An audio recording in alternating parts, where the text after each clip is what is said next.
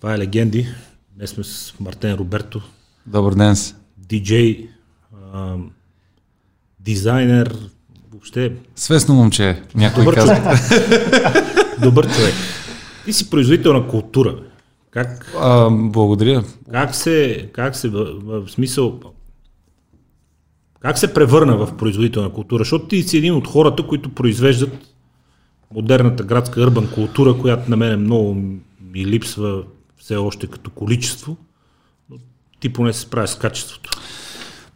Благодаря а, за оценката. А, истината е, че по-скоро самоук съм в тези неща и в а, един момент разполагах с а, много информация в главата си, която исках да предам по някакъв начин.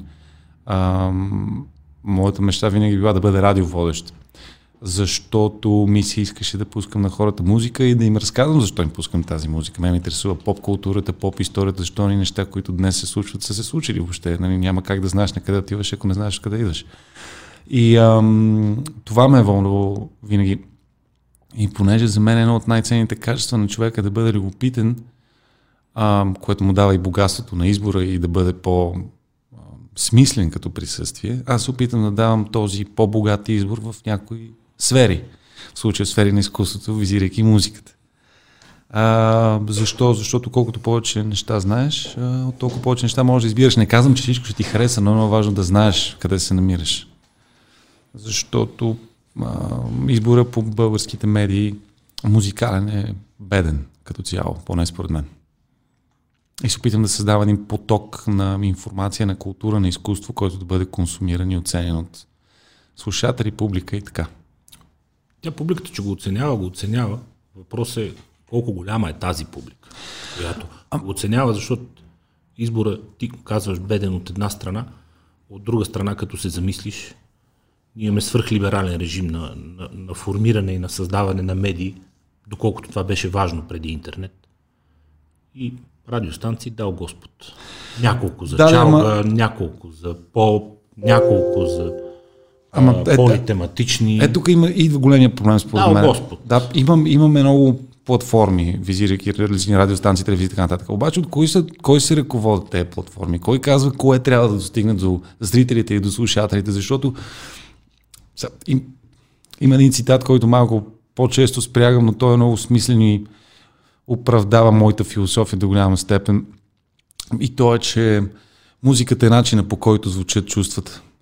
И е, ако ти знаеш повече неща, разбира се, няма да харесваш много голяма част от тях, но пък има много, които ще харесваш и това ще даде нови емоции. Това ще те промени тебе като човек, ще почнеш да експериментираш визуално с дрехи, с прически, неща, които те обогатяват като човек, като присъствие, защото не е идеята само да се наядеме, да го изхвърлим и да се наспиме, нали? Трябва да има някакви емоции в промеждутъците на този екшен. ти казваш кой ги управлява и тук засягаш една тема, която а,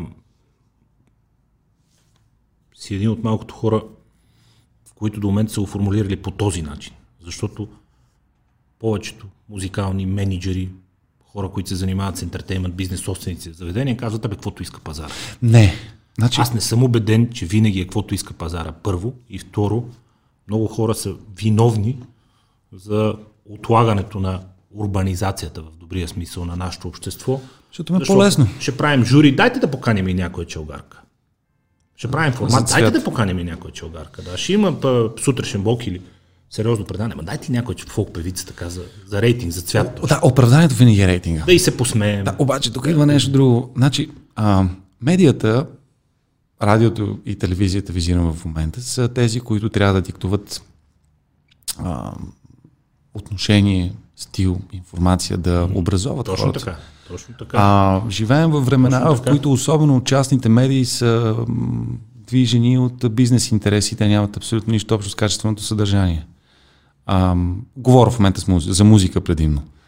А, оттам идва големия проблем. А, пускат се неща, които обслужват бизнес интереси, а не културни а, интереси, изобщо, които са свързани с изкуството, защото се въртат неща, които са абсолютно лег... от нелегитимирани изпълнители и музиканти, а се игнорират такива, които идват от а, академиите, от а, музикалната академия, от надфис, от а, художествената академия, там където излизат легитимираните хора на изкуството.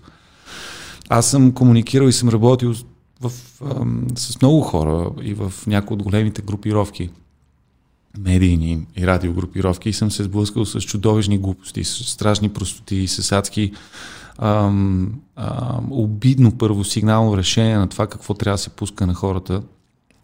Подценя, подценява се страхотно българската публика, което ни превръща и социума в много по-сивкав и малко по-агресивен заради всичките те неща, които нон-стоп се сипват от медиите. Хората работят различни неща. Може да си може да си работиш в радио, телевизия, различни неща работят. Те се информират за това какво съществува от външния свят, предимно като свършат или като отиват на работа в колата и от телевизора а, вечер, нали така? Да. Ако ти си зациклил на едни същи медии, които всъщност обслужват бизнес интереси и ти тръбат само информация, която тя обслужва, ти ще разполагаш само с тази информация. А има толкова изключителни неща, за които можеш да знаеш. Като между другото, радиото в годините, заради трафика, заради колите, заради тази технология, то остана по, по-солидни и по-консервативен модел и по, по-наложилия се модел. Да, Телевизията много обичам мигрира, виждаш, плюс това интернет страшно много я натиска, вече време човек се чуди сега телевизора, да си пусна на компютъра и да седна, но радиото си е радио. Да, съгласен съм и аз точно за това е и причината да обичам толкова много тази медия, това е причината да стоя все още в радиоефира, защото моята мисия е да а, информирам хората за изключителна музика в стиловете, с които аз занимавам. Нали, не мога да обхвана цялата сцена, защото това е, няма как да го изслушам. Не дай. Но, има, но има изключителна музика, която много, много, много искам хората да чуят, защото е много, голям, много е възможно голяма част от нея да бъде харесана. Което е богатство за всички. И за консуматори, и за този, който е създал. Това въжи и за българската музикална сцена, която въпреки спънките и неподкрепата от голяма част от медиите, се развива по изключителен начин. Имаме артисти, които са на абсолютно световно ниво в много различни стилове музика. Два въпроса възникват веднага. Отговорността на медиите е ясна. Mm-hmm. Но пазара, Не я поемат. Да, но пазара си има своите нужди. Mm-hmm. Преди месец си говорихме с Драго Владов тук. А, той казва, аз а, като правихме Веселина, търсех микс от всичко най-слушано не по стилове, а по единствения критерий най-слушано, най-харесвано от различните стилове. И казва, случвало се е, да, примерно, чалга песен, пък след нея Том Джонс. Но ние отрязваме усени реклами, за да не е толкова грозен и брутален прехода. И спомня си тогава, радио Веселина изкъртваха рейтингите. Това, че това радио е съществувало, чи проблем е, всъщност, и може ли да търси сметка на някой, че по този начин си прави музикалната схема, какво защото какво значи мен ме дразни, че той промотира чалго, но на страшно много хора им харесва. Какво значи, и рейтингите го показват. Какво значи най-слушано първо? И за каква е отправната ти точка да го направиш най-слушано? Да пускаш най-слушано? Защо? В, защото искаш в да... поп-фолка има някакви най-слушани песни. Нали? Не Аз казвам, нямам че представа няма. кои Не са казвам, към дата, но има. Не казвам, че няма. Отправната точка да събереш най-слушното. Това искаш да събереш най-големия рекламен блок. Това е идеята. Да изкараш много пари. примерно Но това няма не? нищо общо с музиката и изкуството. Не мога... Отправната точка да създадеш едно произведение изкуство не е кеш. Никога не е била в историята на света. А, може би в последствие да се превръща или поне можеш да се изхранваш. Замуча това- индустрията. Да. Ами да, ба, не може отправната ти точка да направиш песен и да рекламираш мол. Абсурдно е.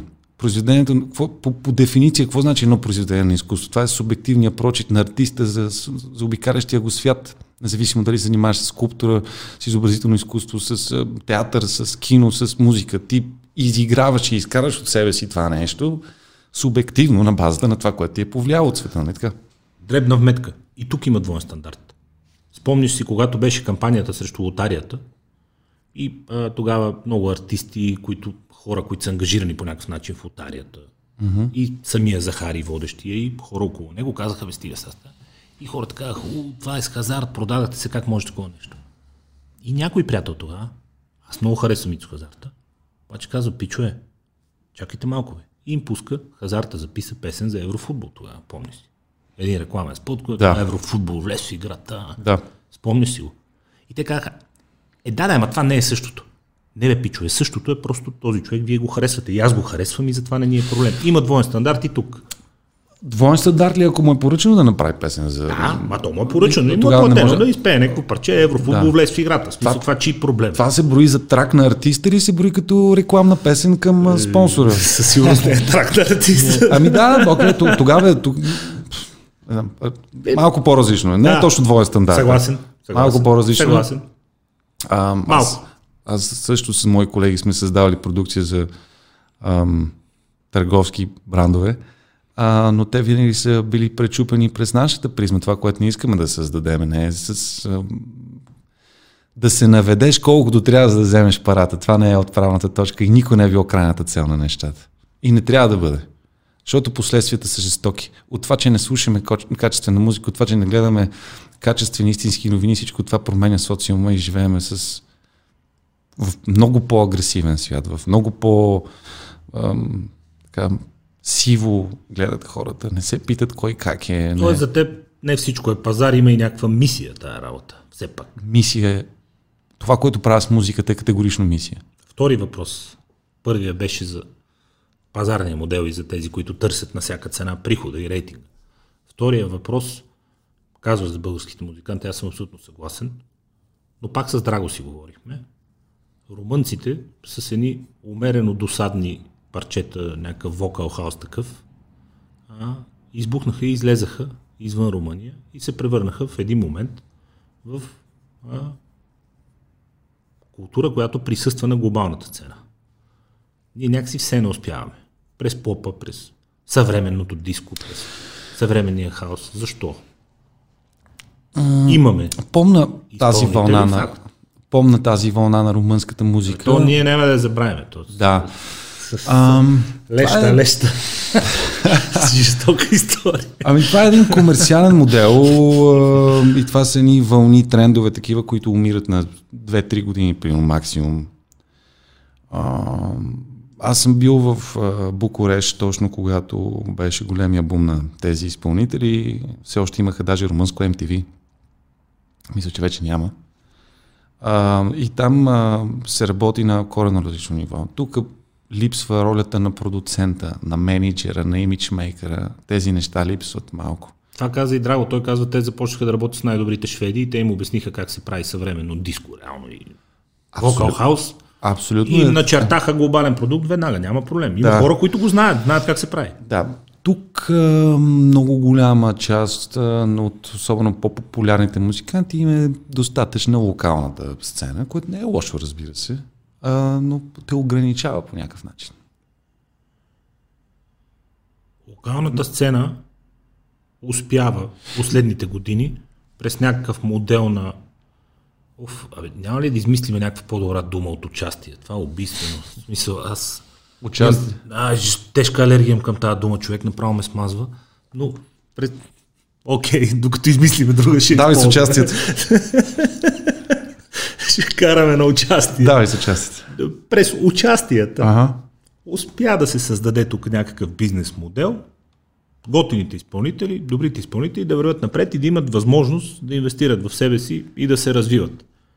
Колко висок е тавана обаче, защото не ми се вижда особено висок. Колко нощни клубове? Тази- колко пъти ще пееш? Тази тема е много дълга и- Преди да идеш пак и хората кажат, добре, не стига толкова.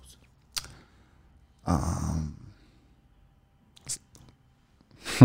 смука се монетизацията, няма ги продажбите на носители, Ами много това трудно е- могат ами това до на голяма степен отново- Американците изтеглиха цялата монетизация през тех. Местен изпълнител, локален изпълнител, дори и на по-голям пазар от нашия, знаеш, че през слушане и през даунлоудове трудно ще изкара пари, с които да може да инвестира в продукти, да върви напред. Ами, по принцип е така, но има артисти, които на края на годината от отчисление. Това не е лош кеш изобщо. А, нали, за, Радвам на, се. за нашите говоря. Но Супер. а, ако говориш за бизнес модела, пак не мога да приема, че създаването на един музикален продукт или създаването на един артист трябва да бъде бизнес модел. А, този бизнес модел и артистите, които попадат в него, са артисти, които доказаха, че имат абсолютно същата давност в рамките на 2 до 3 години. А, защото ако ти се качиш на тази вълна и нямаш гърба, нямаш а, основата да стъпиш, да бъдеш толкова популярен, защото да бъдеш толкова популярен е отговорност. Не е само те познават и те сочат в мога да ходиш да пееш на община Ямбол на участие и така нататък. Ти носиш отговорност. Едни хора те харесват и ти трябва да им кажеш смислени неща, в които вярваш. Формираш вкусове. Точно така. Не им пука за Формираш вкусове. култура. Его, е, егото е по-важно. Това, че те познат, може взимаш някой лев. А, и това не харесвам в бизнес модела на създаването на музиката. И за съжаление до голяма степен в ефира доминират подобни артисти, което отново е вина на хората, които а, дирижират а, някои от частните медии, защото аз съм се сблъскал с такива коментари за българската музика, които са обидни и ще ти кажа веднага защо няма да цитирам радиото, за да не изпадаме в интриги. Но преди 10 години работех в едно радио, хората могат да си направят дабъл чек къде е било това. И, а, и тогава имаше някои български изпълнения, които те, нали, сега фащаш едно парче и го слушаш през 45 минути. Буквално ти се драйфа вече от този трак, колкото и да е хубав. И аз отивам при музикални и му казвам, има много хубава българска музика. Разбирам, че това радио, което работи, мен не трябва да се пуска джаз, не трябва да се пуска хип-хоп или фънк, защото това е прекалено софистицирано. Това е нали, поп-радиостанция. Уважавам това нещо, въобще не го коментирам. Но нужно ли да слушаме едно и също? Има жестока друга българска музика, която също може да подкрепиме. Окей, върти най-комерциалното три пъти на час, ама другото пусни го поне веднъж на три часа да мине хората да разберат, че го има. И той ми вика, добре, какво визираш? Кои са те групи, за които говориш? Казах, има жестоки неща от Белослава. Тогава Trio 5 излезаха преди 10 години. Готин хаус и динамично е. Не, остава, имаше страшни неща тогава. Има много, има, има музика, бе. Да, има музика. звучи, има, звучи в смисъл, да, и е динамично и ако го популяризираш, то ще стане също толкова комерциално, също толкова вайрал ще стане толкова хит, ако го набиваш на хората. го научат хората. Точно така. И аз го питам, а, кажи ни защо според тебе Белослава не е окей? Okay? Тогава, тогава за това стана въпрос. Той вика, много е джази. Викам, слушай сега, значи първо този епитет не мога да го използваш поради една много важна причина, ти нямаш никога представа какво е джаз. Следователно, произходното, е, произходният епитет джази не ти говори нищо. Ти базата, да. Обаче, интересуваме защо твоята глава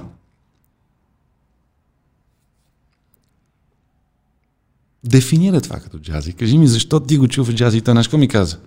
Защото има тромпет. Аха. Така. В момента, в който аз работех в тази радиостанция, според рейтинга на радиостанцията, във всеки един момент 70 хиляди човека слушаха тази радиостанция.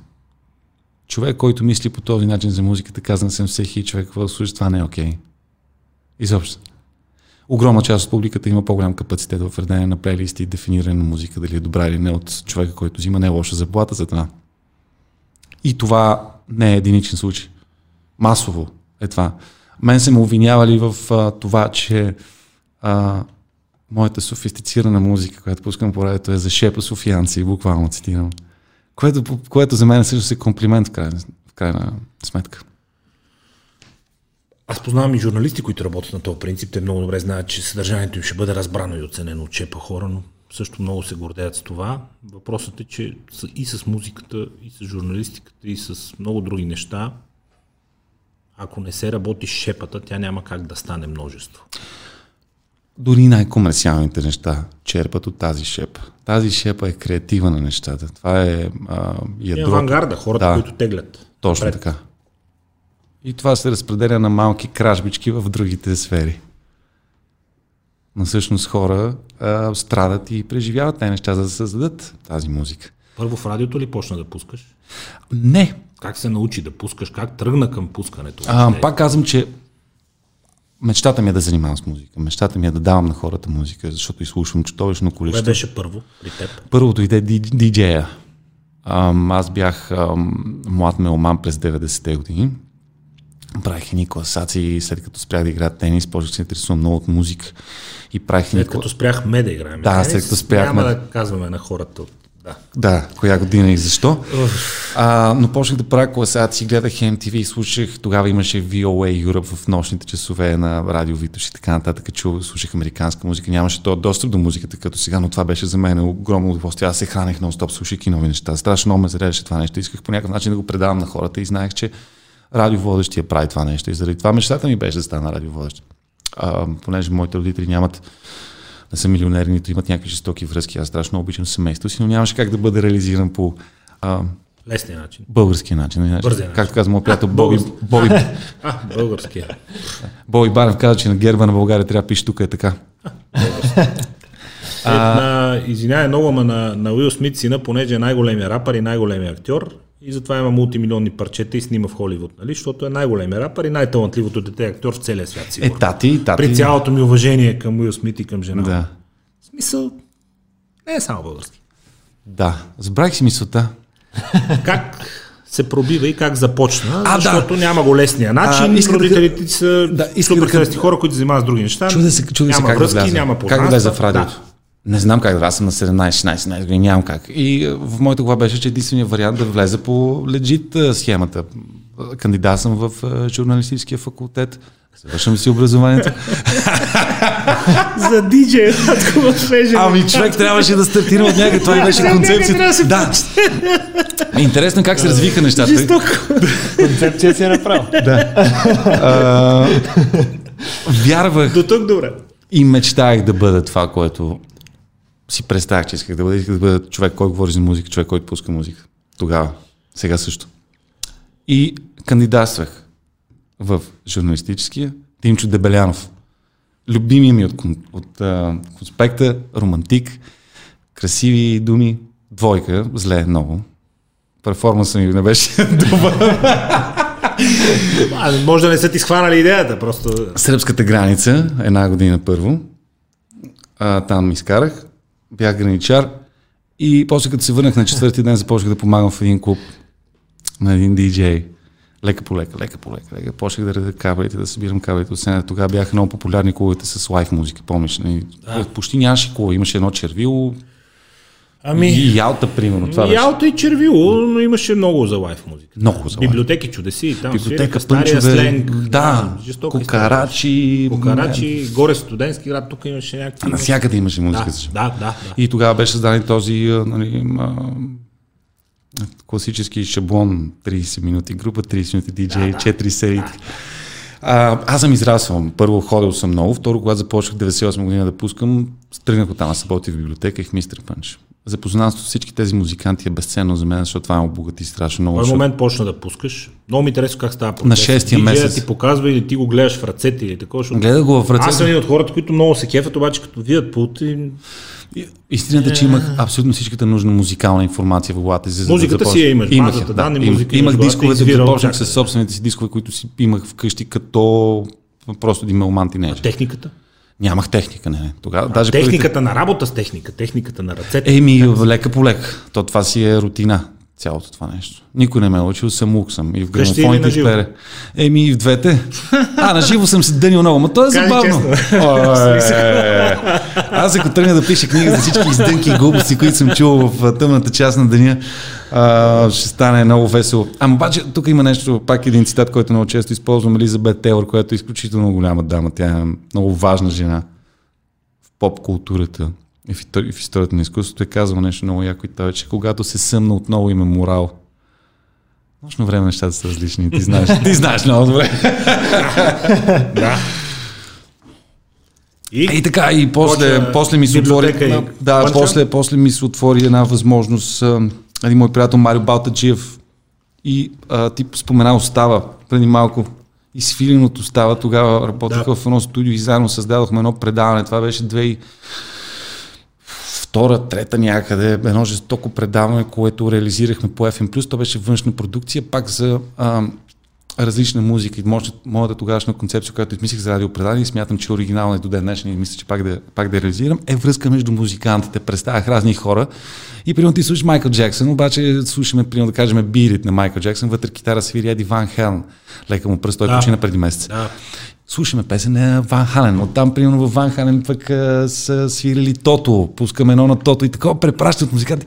И става една изключително шарна палитра от хип-хоп, поп-рок и всяки м- музики на Но с хора. история. За, Но зад те са заедно тези хора. Да. Да. Стоят едни и същи хора за цялото това нещо, което за мен беше много интересно и смятам, че е много интересно и за слушатели, което поражда в тебе интерес, вкус и желание да слушаш различни неща, които те променят при всички положения. Каква музика слушаш, те, според мен те дефинира до голяма степен какъв човек си. И как се държиш в социума. Възпитан ли си най-малкото? Първите 7, първите 3, първите 14, колко липсват? Първо бях клубовете, след това радиото. Да, след това се появи радиото. Даже дали не се появих първо по телевизията и най-накрая в радиото. Някъде се застъпиха. Като първите ми напани в телевизията бяха откровенно лъжки, но много забавни и свързани с жестоки спомени, наистина и много по-различни времена. Напани, как звучи ски.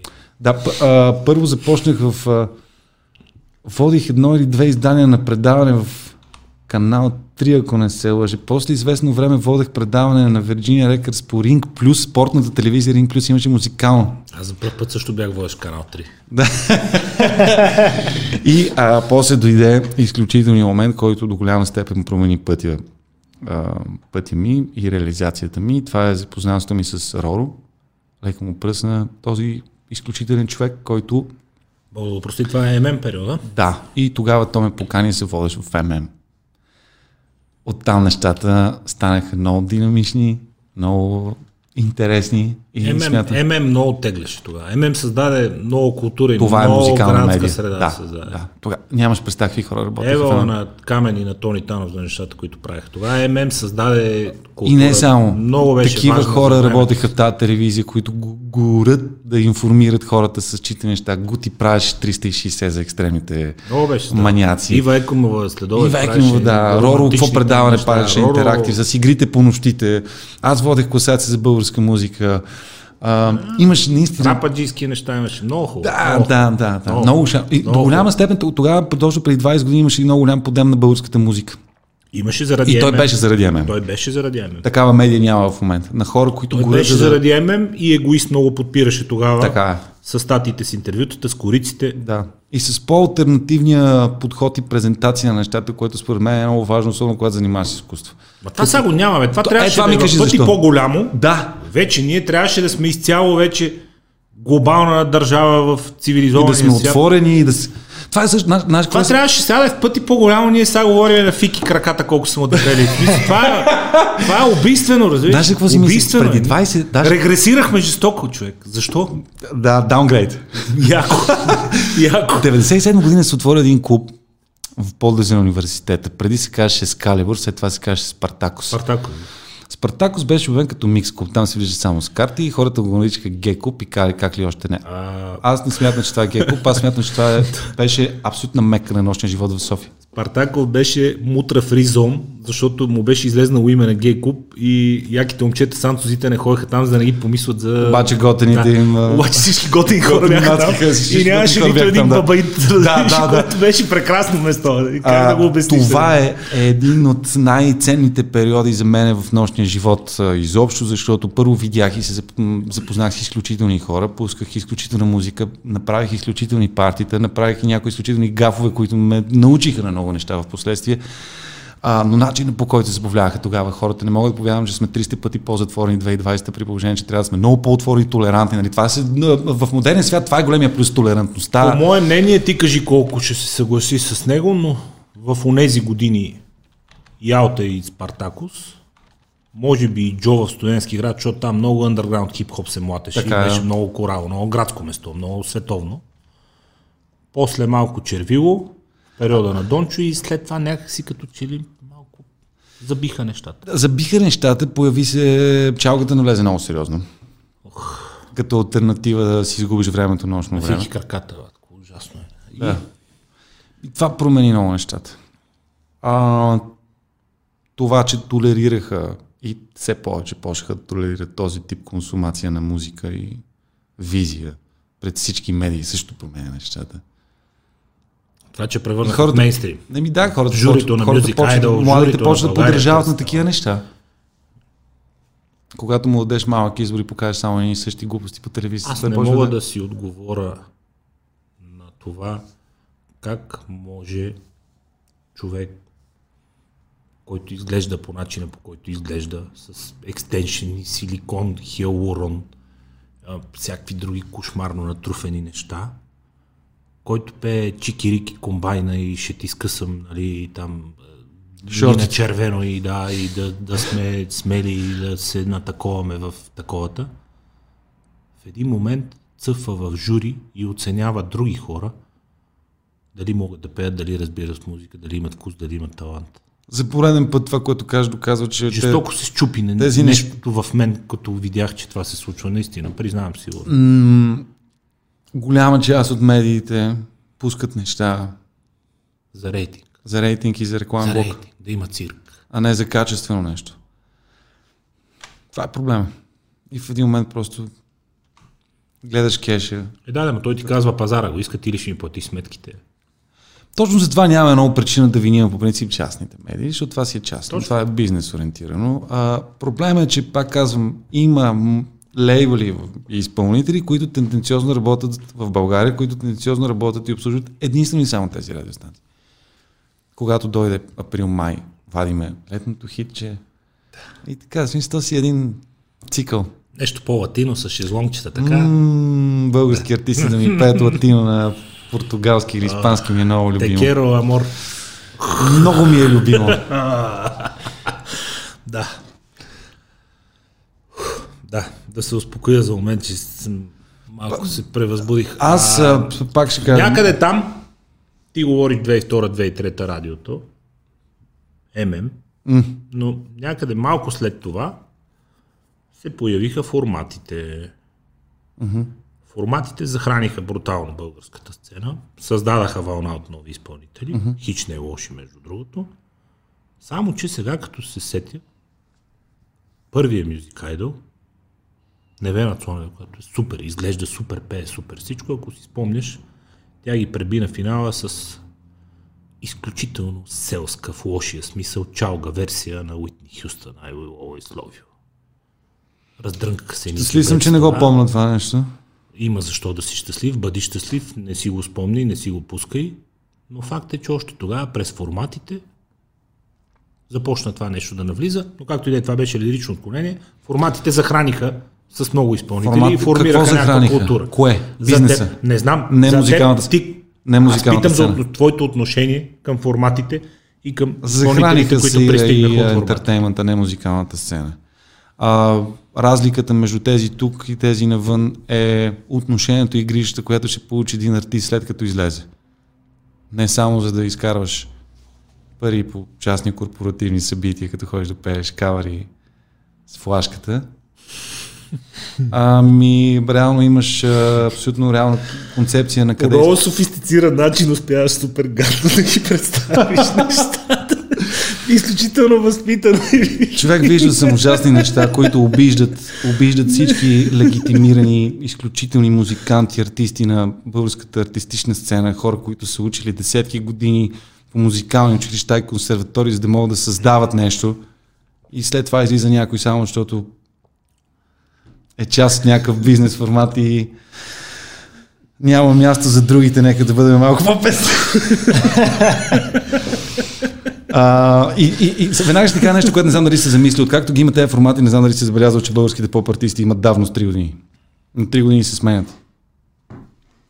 И едни и същи хора ги взимат и си, Ами, ги, и си ги сменят на 3 години. Отвърляш, Да не обидя старо, някого, взимаш ново пресно. да не обидя някого. Първият Music Idol беше с брутални рейтинги. Невена потъна някъде изчезна из екипа на Слави. Явор имаше едно много готино момче, някъде нещо продуцира, май композира, помага, нещо го гледа скоро, някакво обучаваше на пеене някакви хора в някакъв друг формат. Общо взето ти си прав, че първите селекции вече като че ли. И ще ти кажа, че става така. Пак Но тези... Павел Ивенц Ивенц, гледай какво става, мачката. Павел Венци Венц, Гери Никол и, и Дарата. От това това Мачка, останаха само. мачка, Какво? Тита, Какво мачка? еми не знам нещо. А, попа е много важен. Трябва да го има. Аз не казвам, че не трябва да го има. За да има газари, трябва да има бълъци. Нали, Точно взето на базата на контраст се случат нещата. Попа е много важен. Абсолютно съм съгласен. Пак казвам, трябва да го има. А, тези момчета правят поп а, хитове, някои от тях наистина достойни за ротацията, които... Това е поп музика. Тя е различна от това, което ние слушаме. Въпросът е друг, че освен място за тях като краен поп, нали, така да кажем, най-комерциалната част от музиката, трябва да има място и за Да, това другите. е баш комерция. Обаче някои хора спират тези неща да се въртат по медиите. Не им дават шанс хората да разберат, че има страхотен фънк, soulful house, клубна музика, хип-хоп. Изумителни артисти има хо- на българската сцена. И искам да ти кажа, че има такива артисти, които събират много повече от най-поп артистите на концертите си, въпреки липсата на подкрепа от медиите. С нощи видях, съвсем случайно признавам, някакво клипче, на което явката DLG с още един човек, акустично версия в задната част на студиото, не в кабината, в която mm-hmm. се записва, при компютрите и при пултовете с една китарка. Mm-hmm. Милиони 400 хиляди гледания. Супер. Ма, Супер небрежно, очевидно, снимано с телефони, много готино. И, има е тази култура, но а, някой ще каже, ма те си избрали да са underground. А, значи, пак се връщам на това с хората, които Едните си избрали да са комерс. които движат медиите. За да го харесаш, някой трябва да ти го покаже. Те хора нямат време да правят своя ресърч в Spotify, в YouTube или да търсят всичките медии, за да харесат различни артисти. Медията и радиото, телевизията са нещата, които трябва да им дадат тази опция да разполага с повече информация и да научат за повече неща. Аз едно от най-противните ми неща, които някой може да ми каже, когато задам въпроса, защо пускаш някоя тъпотия, това иска да слушат хората. Ма ти мина да ги питаш всеки един по-отделно ли? Как, как така реши, Аз, че но, това... а, това ми е жестоко. Нека така е хората, Да. обществото, публиката. Това иска ли да слушат? Не генерализирай. Ми пак мо, моите Чакай, хора и моето общество не иска да слушат това нещо. Покрай мен това нещо не съществува. Покрай мен хората искат да слушат Андерсън Пак, искат да слушат Трон Боби, искат да слушат адекватна музика. Имаме супер талантливия младеж Хикс, който има музикално образование, може да чете ноти, пее добре, Urban Pitch готино настроен, обаче не му се пие и в формати, не му се рубува на музикални компании, не му се тръгва по този път. Има ли друг път в България, Марто? Да, Към успеха, сериозния успех говорим. категорично и пак Не ще, да си дрънка за кумшиите. пак ще кажа това, че въпреки липсата на подкрепа от медиите да пускат голяма част от невероятните неща, които излизат на българската музикална сцена, тези артисти събират само от хора, които сами са се поинтересували кои са те, изключително много хора и на техните концерти, и хора, които гледат е, в YouTube и слушат в Spotify. На първо четене се сещам, миналата година Жлъч издаде един албум. Напълни половината Борисова градина с чакащи хора, които не можаха да влезат в заведението. Искам да ти кажа, че 80% от най-поп артистите, които слушат, най- които слушат най-много по радиостанциите, могат да съберат една, една втора от тези хора. Аз го гледах при Нойзи скоро в съвсем друга роля и в съвсем друг разговор и бях възхитен, между другото. От Мато ли? Да. Много друго ниво на мислене. Супер. Но някой ще каже, да, да, ма си underground. Ако го чува, чува, че стане. така. Кое е? Какво значи underground? Има ли артисти, които искат да са си underground? Защото щатите, примерно, Джеро да Демиджо вика, няма да подпишем с никой левел, ще си блъскам тук моите тън за дън, с който го чуе, който не го чуе, не ме интересува. Няма да подписвам с лейбъли, няма да ставам мейнстрим, не ме интересува. Джаскам си моето, като е кеф, слушайте го, е, да сте живи и здрави. Има такива артисти, има такъв път и той до голяма степен е новия път на израстването на един артист. В днешно време на Запад а, един лейбъл, за да се поинтересува от теб, за да те подпише, за да те развива и да те промотира и да те подкрепи като артисти, трябва да се свърши вече 2020 много, много бачкане преди това. Говориме за спамане във всички социални платформи, за да информираш хората, да имаш една база вече, на която ти да стъпиш, за да могат те да те вземат. От нула точно не. Но пък живеем в този дигитален свят, в който нещата са вече много лесно достъпни, за да се самопромотираш. Ако имаш малко акъл и си направиш своето проучване, как да го направиш, може да го правиш по много качествен начин, да стигнеш до правилните хора, да събереш публика и всичко да е наред. И да нямаш... Трябва ли ти лейбъла тогава? Не. Всеки, всеки, всеки, който ти обяснява, че ти трябва 3 месеца, за да направиш а, сингъл, две години, за да създадеш албум и ти трябва е това са пълни глупости. Няма такова нещо. DJ Jazzy Jeff, който е първият човек, който взима грами за хип-хоп музика, заедно с Уил Смит. 87 или 88? Който тогава беше Fresh Prince. Да, а, за парчето Parents Just Don't Understand, това е легенда. Този човек събира веднъж годината за две седмици в къщата си, около басейна, ни от най-креативните музиканти в цялата индустрия. Говорим за MC, китаристи, басисти, барабанисти, диджеи, а, певци, всякакви хора. И ги събира в тях и тези хора две седмици. Те са едни опънати огромни маси с грамофони. Там има пет сета барабан. И става едно джемене и Кой създаване какво на... Да, просто те се събират заедно и целият този креатив избухва след тези две седмици в един албум, който от край до край ти стоиш и слушаш вече на музика за две седмици. Не един сингъл, цял албум. Защото събираш ни креативни хора на едно място и те създават произведения на изкуството. Тези срокове са само за да обслужат чужди интереси пак. И аз не съм съгласен с тях. И спират. 2020 нещата са много динамични. Тук има ли тази култура на екшенж, защото ние, публиката, ние не знаем какво се случва по студията, не знаем кой с кого е приятел, кой на кого помага.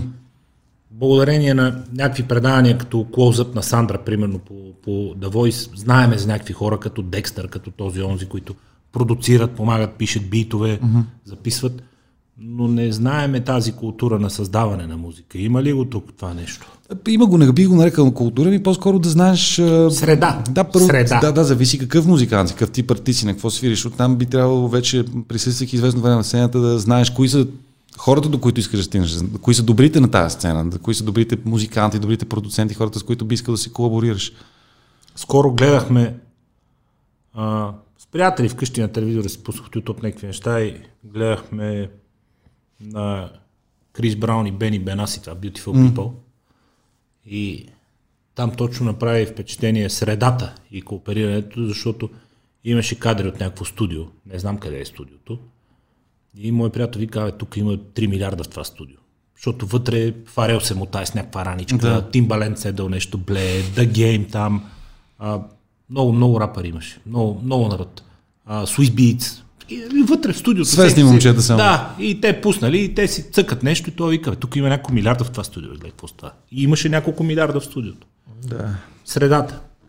Всеки допринесе с нещо. всеки Точно каже, това е яко." креатив, като събереш много креативни хора на едно място. Примерно, от на, понеже аз съм много голям фен на неосол стилистиката. В неосол влизат артисти като Ерика Баду, Дианджело а, и много други, които ден днешен развиват а, тази музика. Questlove от The Roots, разбира се, един от най-важните. Зарут, да. Ам, когато са записвали Brown Sugar на Дианджело, в друга край на коридора, в друго студио са записвали Бадуизъм на Ерика Баду. Това са две изключително важни продукции, не само за декадата, ми изобщо за историята на музиката. Това е новия сол, това е Съгласен. новия Мотаун, това е новия. Марвин Гей, това е новата Арита, това е новата сцена, която е повля... от това, което е било тогава. С благодарност и респект към основоположниците и пионерите на това нещо, но това е новото пречупване. Аз го виждам сега това нещо така. Те са били на един етаж, когато са творили два от най-важните албуми в тази стилистика. Всичките тези хора. Смятай. Как не сме минали за малко? Средата. Да, средата. Виж какво нещо е средата. Как изглежда градската среда в момента? Ние ли някакси поотраснахме и се поотръскахме и... Защото има някакви готини альтернативни места, но като че ли вече се разделиха и поколенията, това първото стана по-зряло, вече търси други неща. Хората от Ялти, от Спартакос едно време. Е, не, не, това вече беше много да. А, не искам да ставам човека, който... Завъртя се колелото. Да, не искам да, да ставам човека, който казва не е това, което беше. Нали? Това се пълна... Това е жестоко, да. Да, Ви- това а то винаги е по-хубаво. Историята на човечеството показва, че Да. винаги е по-хубаво Това е адски преди това. тъпо. Всеки вика, е, сега не е като едно време. То, Това може само да ни радва, че не е като Време беше друго. Виж сега, е, пак, да. пак, Ходи едно време и покрай ДК вече време, като отидат в Нерон 11 часа цяла София. Да, ти не мога по тротуара да минеш там. да, или Не едно е като едно време, май. Или едно е време да минеш хуй кецови или шапка през младост. Не става. Mission Impossible. Аз съм се да. прибирал бос от там. да. А, не съм съгласен. Хората трябва да гледат напред. Гледането назад и отдаване. А, носталгията продава. съгласен, Аз се сещам за стари неща с Аз затова огромно... питам как е сега средата и на къде отиваме. Гледай напред, защото това е посоката, в която виж назад, няма да се върнеш. Разбира се. Разбира се. Добре, аз мисля, че е много добре. Като една европейска столица имаме няколко адекватни клуба за клубна музика. Някои от диджеите, които пускат там са супер. а, а, има изключително яки градски барове в централната част на града, които отдават възможност на альтернативната сцена да се развива, да съществува и според мен там се случват по-ценните неща в нощната част на деня, в тъмната част на деня. Слу- Слуша си страхотна музика. А, има много хора, които ходят и посещават и по-на тези барове, говорят и за минеш по Шишман или знаеш къде са емблематичните места за а, този тип забавление и определено има все повече и повече. И поради крайната комерциализация на тези клубове, до голяма степен някои от тях залагат и началката, хората не желаят, искат да излязат, обаче някъде да отидат и ходят точно в тези тип бар към клуб, не точно клуб, ами малко по-малко. Warm-up това, преди диско. Да, ами warm-up, warm-up, мак ти като откараш до три. Кол, колко да е warm-up. А, и според мен там е душата, което пак в по-малката част се креатива и се случват нещата, откъдето другите вече чопват по-малко, за да се хранят и да я правят парички. И къде диджействаш сега? Сега абсолютно никъде. Извинявам се за така формулиране. Напоследък. Да. А, по последните а, няколко години а, едно от основните ми а, участия седмични е в а, барен динер заведението Кото. А, пускам в някои от тези заведения, за които говоря, които са ядрото и креатива в, в столицата, където се събират страхотни хора, страхотни млади хора и ходят и диджеи, музиканти и продуценти, които слушат и се пускат такава музика, барове като Кикс, като Спутник, като Ингбар са заведения, които определено отиваш и се забавляваш така както, ако може би ти е липсва. Ти липсва това, което преди, защото има готини усмихнати хора, няма тая полза точно материалната.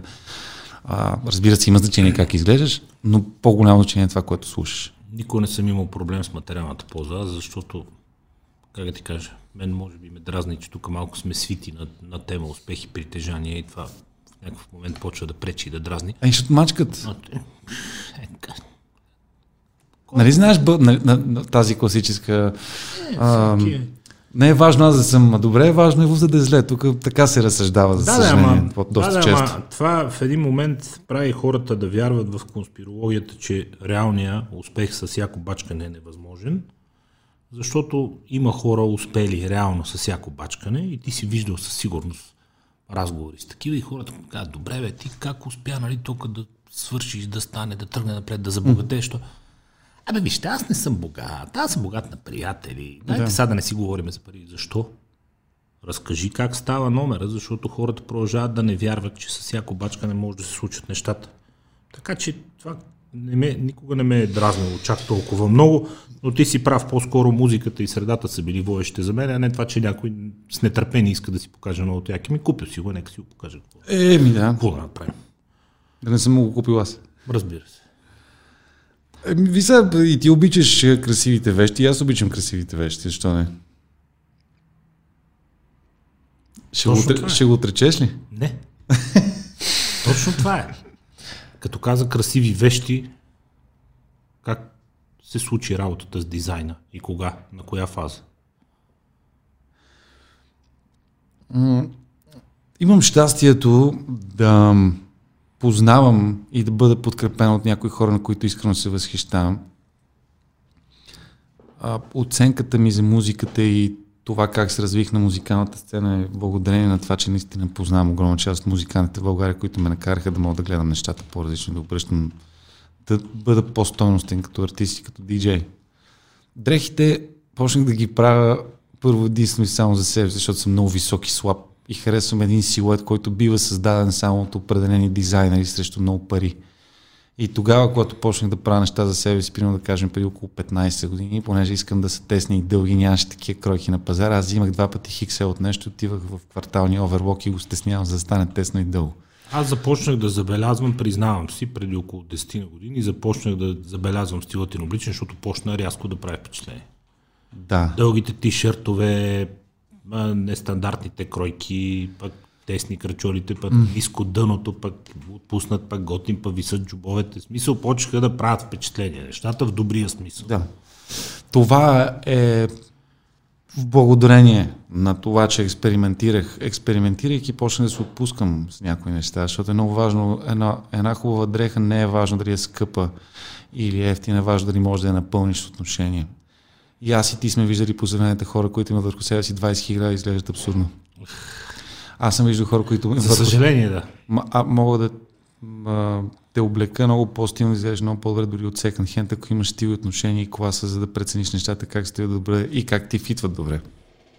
А, и докъде стигнахме? До Всъщност до как почнах да правя дизайна. Да, 15 години, първо за себе си. Първо почнах да правя за себе си и в един момент, а, когато почнах да вода по BTV гласа на България, тогава, точно преди 10 години, почна да прави впечатление този силует, защото никой не беше излизал да. с такива гащи, с такива да. татуировки да. в ефир. Да.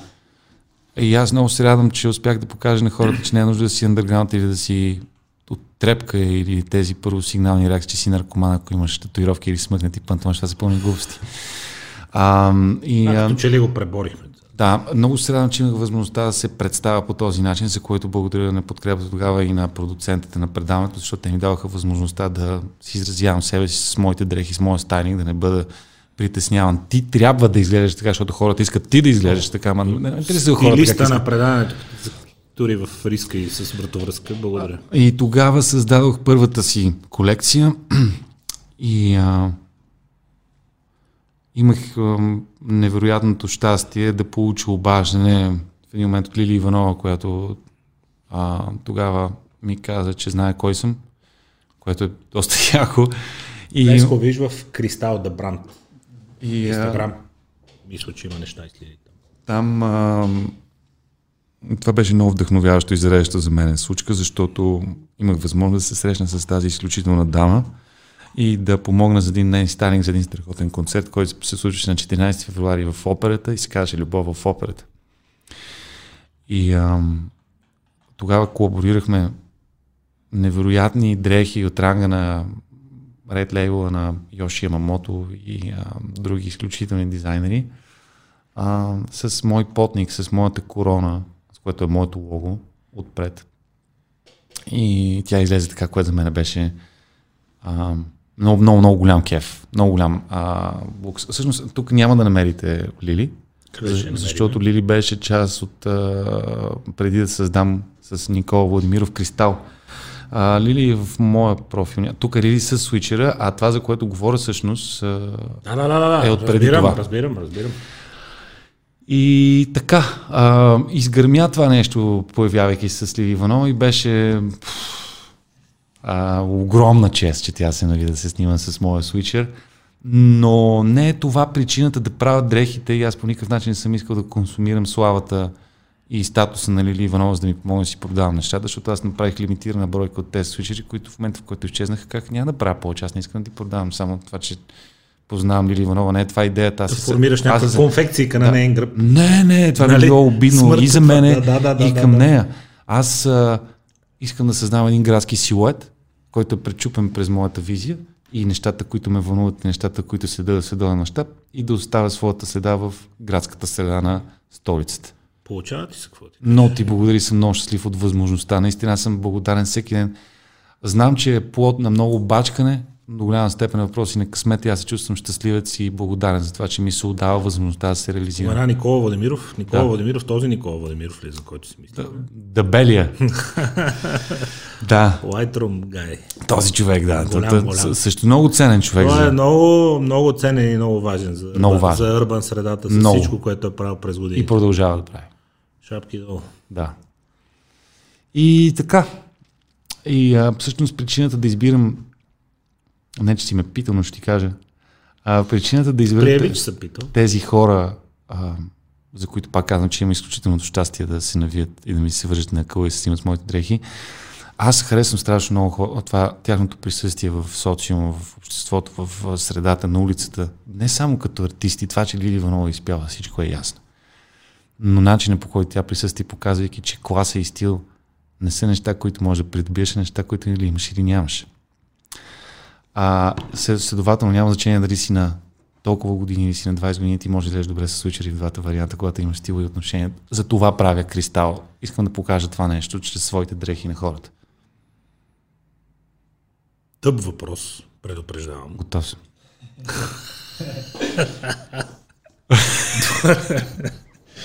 Окей, okay, 3 Какви са 2 ва- вашите бъдещи творчески 3 планове? 2 Не, не, не. Не, не, не. А, би ли колаборирал с някой, който излиза извън твоите стандарти, естетически, защото ще ти продаде много брой. Не. Що? Заради Можеш ли да продажби. си го позволиш?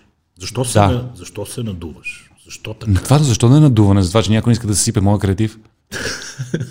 Аз трябва да... така погледнато. Ами, трябва да пречупа нещо в себе си. Аз защото- предупредих, че въпросът е тъп. Не. Не, не, не. Някой ще каже това, пък какво се надува. Що не искаш да ти съсипаме нещата сега или голяма работа? Не, не, не, не, не. Се надувам. А, Не искам никога да обида, най-вероятно ще го направя, но примерно Тита като тури или свичери, като продадеш на другия 10 000 бройки от него, какво? Супер яко. Антилопи, газели. Не, не, не е моята публика. Нямаш интерес. Мойски. Нямаш Ей. интерес. Ей. Нямаш интерес. А, не, не, не. Не е моята публика, не е моята музика. Съответно, съответно не сме един за друг, защото да си се бъркаме в а, пистите. Как ще порасне Кое? твоята публика и твоята аудитория, ако не се стремиш да излезеш от рамката, в която работиш в момента?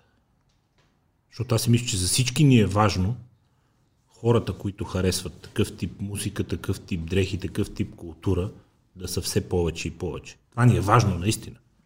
Важно. важно. Така е факт. Това е наистина мисия, защото една от причините да не прогресираме с темповете, с които ни се иска, е забиването културното. Което пак до голяма степен е вина на медиите.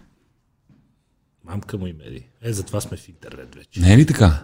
Е, Искам да те питам нещо. Защо? Ня, нямам нищо против Сашка. Кокошката или яйцето, нали, медиите или пазара, ама той пазара го иска, ама не, Ама не, ние, ама, вие трябва да кажете иска. на пазара какво да иска, ама той па пазара не го иска това, дето Нямам казва. нищо против Сашка Васева. Нищо против. И цялата плеяда от хора, които са в тази сфера, вълна. тази сцена, да. Турбо, ретро, Защо фолк. 2020 година формати трябва да продължават в прайм тайм, когато вечеряме, да продължават да ни покажат тези хора как се излагат, докато ние се храниме? Защо? Знаеш колко много и млади хора имат, които заслужават този Аз прайм нямам тайм? никакво обяснение, между другото, моите хората нямат никаква представа, коя е Сашка Васова, защото трябва да гледат. Аз нямам никакво обяснение. Тихичко може да ни завидим. За рейтинг. Да. За рейтинг. Да има нещо за цвят. Да го пеем масово за рейтинг. Хич не е слоган, между другото. Да. Хич, в името на рейтинга нека затъпеем жестоко Да. с Сашка Васева, която ни готви някакви спагети. Не, не, не, въобще не я да дефинирам, не и слагам оценка, нито казвам лоши. Не, просто гледаме Сашка Васева, тя не прави пъти- нищо от 100 години, обаче продължава да я канат по пъти съм- формати, защото се излагат. Милион пъти съм предупреждавал, че когато говорим за публични фигури, нищо не е лично. Аз говориме за образа. Дали, да. дали ще е политик, експерт, някакъв човек, от който зависи нещо. Аз нямам нищо против него. Не го познавам, най-вероятно е супер свестен човек, само че ролята му прави някакви неща, които не ми харесват или в момента не сме на една позиция. Но... Да, м- може би е хубаво да разграничаваме наистина работягата от човека вкъщи. Това са различни неща. Какво правиш и как го правиш, лично. това да. Да, съгласен съм. Съгласен съм. Защо диско? Как, Защото това е как най... навлезе в диското от всички стилове, които сега? с фънка и хип-хоп. А, влезех в диското а, и м- това е пулсацията, която най-много ме съживява, която най-много смятам, че отива за танци, която а, е изключително качествена от към музика, въобще начина по който е композирана, изпята и свирена. Визирам а, зората на тези неща, когато още са тръгвали, да кажем, началото на 70-те, средата на 70-те, големия бум, края на 70-те, 80-те, вече дигитализацията и минаването вече в тотален мейнстрим на диското. Но тази пулсация на фънка и на диското е това, което мене ме пълни. А хубавото е, че първо това се завърна отново като интерес и като радиофоничност в ушите на хората. Артисти почнаха да правят отново тази музика, популярни дори Бруно Марс, The Weeknd и така нататък а, което е прекрасно. И вече, ако кажеш, че пускаш фънк и диско, това не значи, че пускаш само стара музика, което е много яко. Да. Защото има изключителни нови неща в, и в диското, и в фънка, и в хип-хопа, които всъщност аз се опитвам да комбинирам в а, един сет, защото за мен е фънка и пулсацията на фънка е важна. Не мога да открия и в хип-хопа, мога да открия и в диското, мога да открия и в Deep и Soulful House, мога да намеря и на моменти в рок н рол. Аз мислям, Джастин Тимбърлейк с Rage Against the Machine става бомбон. Той хип-хопа тръгва все пак от диското, защото те, като съм гледал стари неща, още от... Айде, Африка Бамбата, той е изпълнител, но Grandmaster Flash, той нещата, които почва да експериментира с тях, това всичко е на базата на диско. Фънки диско, да, да, да. Там да, тръгва. Да, да, да, така е. Много, много, много големи неща. Нямаме толкова време да ти разкажа, защото аз пак казвам, аз не съм музикант. Аз се интересувам от поп култура история, защото това, което случва сега, се случва и как да си го обясна. Ам, изключителни неща просто са се създавали тогава, които са подложили а, нужното, за да имаме и в момента изключителни неща. Просто не искам, а, когато стане въпрос за фънк, хората си мислят, че има само Джеймс Браун и Принс, примерно, защото в момента излизат изумителни неща, които ако наистина харесваш това нещо, ми трябва да знаеш за тази музика. Аз съм човека, който ще я пусне. Обаче виж, че и на Запад по някакъв начин по начина, по който ние тук се шегуваме с топ комерса, там също се шегуват с топ комерса и то до степен, до която едва ли не се създава впечатлението, че всичко е комерс, всичко е Риана, всичко е Тейлор Суист и нещата са си такова ли мамата. А те не са. Така, първо, Индустрията става все по-голяма, феновете стават все повече, начините да достигнат до тях стават все повече, изпълнителите стават все повече. че И Ариана отделните Гранд, Ариана Гранде и процъфтяват, чий проблем е Тейлор Суист. Какво ме интересува? Не, не, а, Тейлор значи, да е и много здрава. комерциалната музика, която е направена тенденциозно да се харесва на хората, е по-скоро сферата на румънското и този саунд, който ти говориш. Ариана, а, Ариана Гранде и Риана са много сериозни артисти. Мисля, говорим за много сериозни. Не знам дали си слушал Ариана Гранде как пее. Аз не харесвам нейната музика, не е моята Ариана музика. Гранде я гледах в а, Saturday Night Live. А, имитираше други изпълнители. Смразяващо. Селин Дион как Свирепо е. Свирепо е човек. Мале! И има една, има една самоирония в нея, която много ме забавлява. Свирепо е положението. Това момиче как да, пее карен глас. Да, брутална е. Да. Риана също е изключително, изключителен артист. Говорим за... каквото пипне и се получава. Тя прави с Келвин Харис Хаус номер едно. Тя е много... Прави Ри... Риана е много рап, кул. Cool. На мен ми е много кул cool, тази маца. Прави регия, прави такова. Каквото пипне и се получава. Абсолютно. Чува ги нещата. Истински артист. И комерса. Пречи ли, комерса- глобалния комерс пречи ли на другите глобални? не, не, не, не, не. Пак казвам, за да има едните, трябва да ги има и другите. Това е един иньян своеобразен, един баланс, един а, контраст между нещата. Разбира се, че трябва да има край на комерциалната музика. Да не мислиш, че слушат Майлз Дейвис. Малко хора слушат джаз. Защо? Защо? Те и бентлите да не ги карат много, ама това не значи, че не е качествено. нали? ами защото е друг тип музика, Добра защото е по-софистицирано, по... Това е точно този авангард и креатив на непокътнатото и сурово творчество, от което се храни комерса. Имаме ли джаз сцена тук? Изключителни джазмени. Изключителни хора. Във всеки един аспект и вариант на джаза за всеки един инструмент. В хип-хопа има изключителни MC-та. В рок-н-рол има изключителни музиканти. Имаме страхотна музика и хората трябва да знаят за нея. Подкрепите локалните герои, защото правят чудеса за вас. Стига сте слушали само най-комерциално. Пак казвам, няма лошо, трябва да го има. Но и другото има място в медиите. Просто медиите забравиха. Те въртат ни три артисти и всичко свършва от там. Някой ще каже какво пък толкова значение вече имат тия медии, те ти интернет оправи се. Окей. Okay. Ако е така, супер. И може би тук, би било готин ам, такъв реалити чек на медиите да си каже, че всъщност когато ти по радиото или по телевизията пуснеш някаква тъпотия, ти не губиш път, а, човека от среща в конкурентна медия, ти го губиш като консуматор на тази медия, изобщо, защото той отива, вече, ти вече се изнервя, спира телевизора, пуска Netflix или спира телефона, пуска Spotify и сам си е DJ и редактор на информация, която достига до него, което е супер. Къде се намираме в момента, според теб, по отношение на плюсовете и минусите на тази брутална американизация на света? Защото, не го казвам непременно в лош смисъл, но от една страна Силициевата долина ти дава целият прогрес, девайсите, устройствата, дават и социалните мрежи, дават и начина да достигнеш до всички. От друга страна, от това нещо могат да монетизират малко на брой артисти, които работят на огромни пазари. Локалните артисти не могат да извадят пари от това. Uh-huh. И от една страна имаш огромния плюс, че те ти дават платформи. Ти казват, ето ти YouTube, ползи го, без пари, Facebook, Instagram, направи си профили, Twitter, TikTok. Стигни до хората. Нека те видят и нека те научат. Но няма да изкараш пари от това, защото си на малък пазар. А целият бизнес започна да се концентрира там. Сам го казваш. В Spotify в Apple Music. А, Тоягата и моркова. Да, не, не ми се иска Ето ти го, ето ти го ползвай го, но никога няма да изкажеш Да, пари. не ми се иска тези обстоятелства да влияят на начина по който артистите създават своето творчество. Факт е обаче, че влияят. Създаваш тенденциозно някои неща и ги или ги моделираш така, че те да бъдат по-лесно достъпни през съответната мрежа, през която искаш да минеш по-активно, дали ще е Instagram, дали ще е Facebook, дали ще е Spotify. Но пък, а, защо да не си щастлив, че ти се дава още една сцена, която можеш да се качиш? Аз го гледам по този начин. О, те безспорно.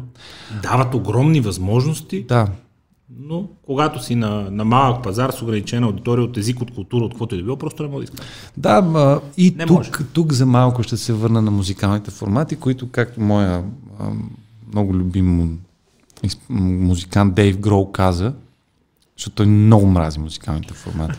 И той много мрази. да, и той много мрази музикалните формати и той каза, че това създава много фалшиви звезди и фалшива представа на хората как трябва да се случат а, нещата в музикалния бизнес и също как ставаш популярен артист и изпълнител. Той вика, това, което той каза тогава в това интервю е, че ако ти искаш да бъдеш музикант, отиваш му в магазина, купуваш си най-ефтините инструменти, отиваш в един гараж, свирите известно време, след това ставате нирвана.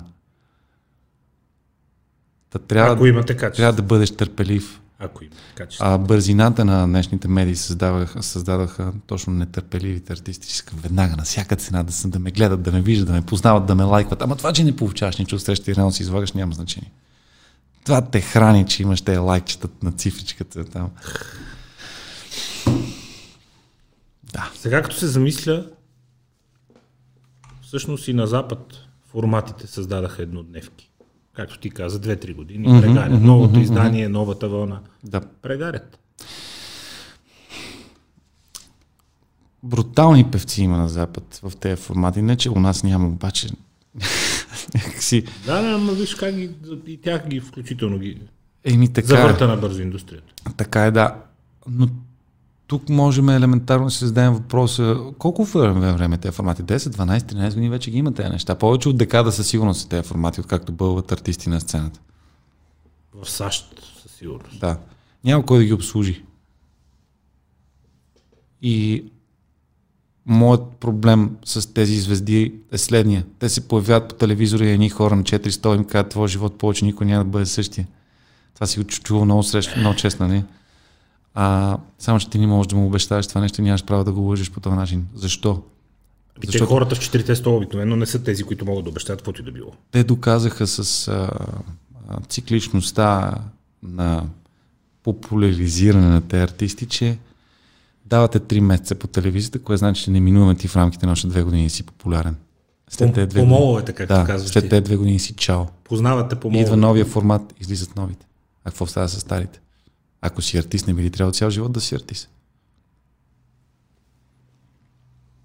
Нам, намаляват хонорарите, намаляват ротациите. И ти се отказваш. Участието. Да.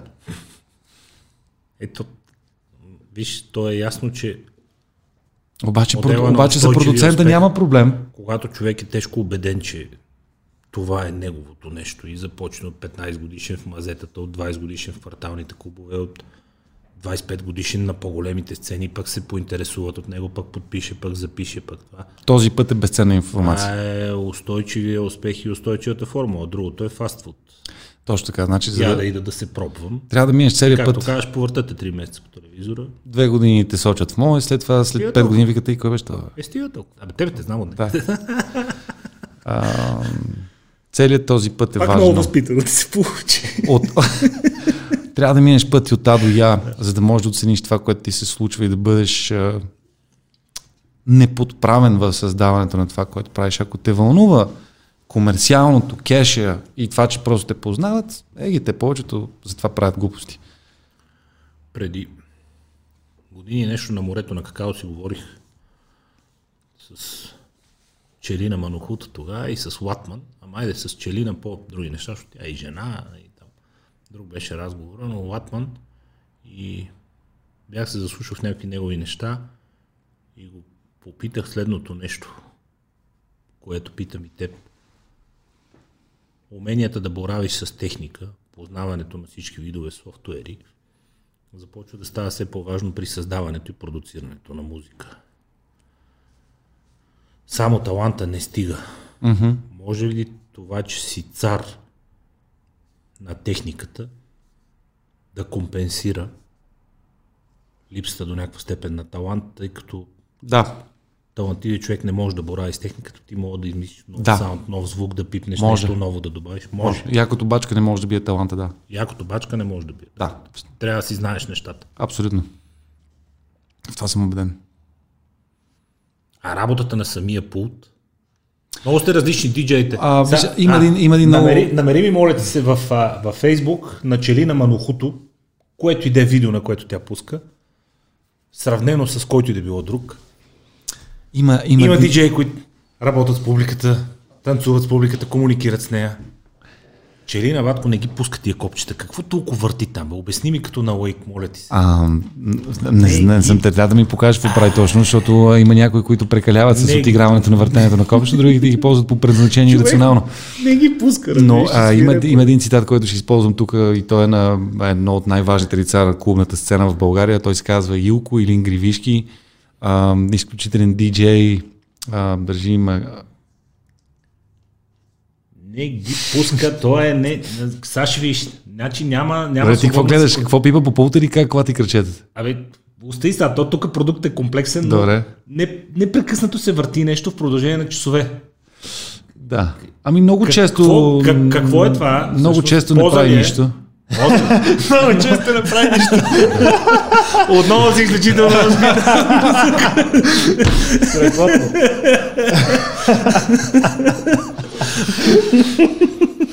Чиста поза, вика. А, та, искам само да се върна за малко на цитата от него, който се сетих. Той казва нещо много яко. А, дори и най-добрата техника в ръцете на лъйка е просто купче на желязо. Е, да. Да. Ма тя наистина не пуска нищо, виж. Не бе, човек не... Стоп. Няма... бе, Не, не, така а, се в, случай, ви, ви сега, а, в случая, за да разберем дали наистина прави нещо или прави много по-малко от това, което изглежда, трябва да я слушаме, защото така само... Може, ще ни ударат. Да, Да, не. Обикновено си върви някакво парче и тя нещо си върти непрекъснато. Еви, мога да те науча на тази работа. да въртиш там, без да Да правиш се нищо. похващам или да... Не, знаеш Попиквам копчета. Знаеш Да въртиш без да правиш нищо. да, да, да, да, да се поклащаш без Може да да ме научиш да не правя нищо. Благодаря. Знаеш, кое е едно от най-важните неща за един диджей? Не. Да брои правилно до 4. Изключително важно. Обясни. В такта 4, 1, 2, 3, 4. Да можеш да броиш правилно до 4, да хванеш темпото на парчето, за да можеш да вкараш на време другото. Затова е много, много важно да броиш правилно до 4. Сега се сещам, виж какво нещо е новаторството. А, ранните 80 години, Нью Йорк, пуска се на винили и от фънк и от диско се произвежда хип-хоп. С заигравката с Да. бита и с баса. И Grandmaster Flash е първия новатор, батко, който се сеща с, а, даже не с маркери, а с а, нещо като червило, да си слага едни белези на почта Ага. за да може като направи скреча, като завърти и да продължи от същото мес- место. И той показваше. Взима една плоча и казва, ето, трябва ми този сегмент. От едно диско парче. Да. Feel good times, man. Примерно. Да, и си слага маркиче. Пуска бита, бита върви и той се почва. Feel good times, feel good times, times, до, до белега. И му става забележително, защото той знае къде трябва да е белега спрямо иглата. Да. Новатор. А, Сега броите до 4, разбирам вече. Grandmaster Flash е много голям на спомен, но чу- един от, може би най-главният виновник за създаването на хип-хопа и за разпространението на тази субкултура е DJ Cool Herc. Да. Това е да. много, много важно нещо да. да споменем. Иначе Grandmaster Flash безспорно също е много, много, много важен и ценен играч. Въпреки, че като дойде в Бургас пусна Дженнифър Лопес, Дж- Grandmaster Flash е голям. Ох, днеска много ти се получава неща. Оправихме го и него. Добре. А, сега броите до 4. Всичко е дигитално. Е, не, не, ли нещо на тия слушалки в клуба? Извинявай да те питам, когато дъни музиката и застанете са ни слушалки. е, те са за това. Чува си В се. смисъл, кое е това в слушалките или това отвън какво Това е? слушалките. Е, за какво да ги слагам, ако не чувам? Нямам представа. Мене ми е А, за имидж? Чуваш нещо. А някой от тези диджеи за имидж държат да се върнем на темата, да. Да. А, Не, бе, какво става това? Аз не знам смисъл. Да, за, за тези, които се чудят защо имаме слушалки, слушалките са защото ти минимум трябва да пуснеш две песни, за да направиш сет и докато върви едната да чуеш къде е другата, която не звучи в момента пред хората и така да я наместиш, кога искаш да я вкараш. Това, са, това е много важно да имаш слушалки за тази работа. Въпреки, че в днешния диджитал свят, ако си добър, можеш и без слушалки, защото пък нали, вече се пускаш с компютрите и виждаш вълната на парчето, което, Да, да, да, да, да, което те лишава изобщо от нуждата да слагаш бял маркер на плочата и така нататък. не драскате. Не драскаме плоча. А, и е много по-лесно, да, много по-лесно. А, което е супер, има модерни диджеи, които, всъщност не модерни, по-скоро олдскул диджеи, които отричат дигитализацията на техниката и твърдят, че само вини трябва да се пускат и че примерно, синхронизацията е вредно нещо, което не е вярно. А, всичките тези а, функции определено улесняват един диджей да бъде по-лесно да може да пуска, откакто е било преди. Но ако ти си добър, Да мисли повече за музиката, а не но, за... но ако ти си добър, всичките тези екстри ти отвързват ръцете да правиш и други неща. Да. Да, те улесняват едни, но те са, да кажем, по-лаишки настроените към тази професия.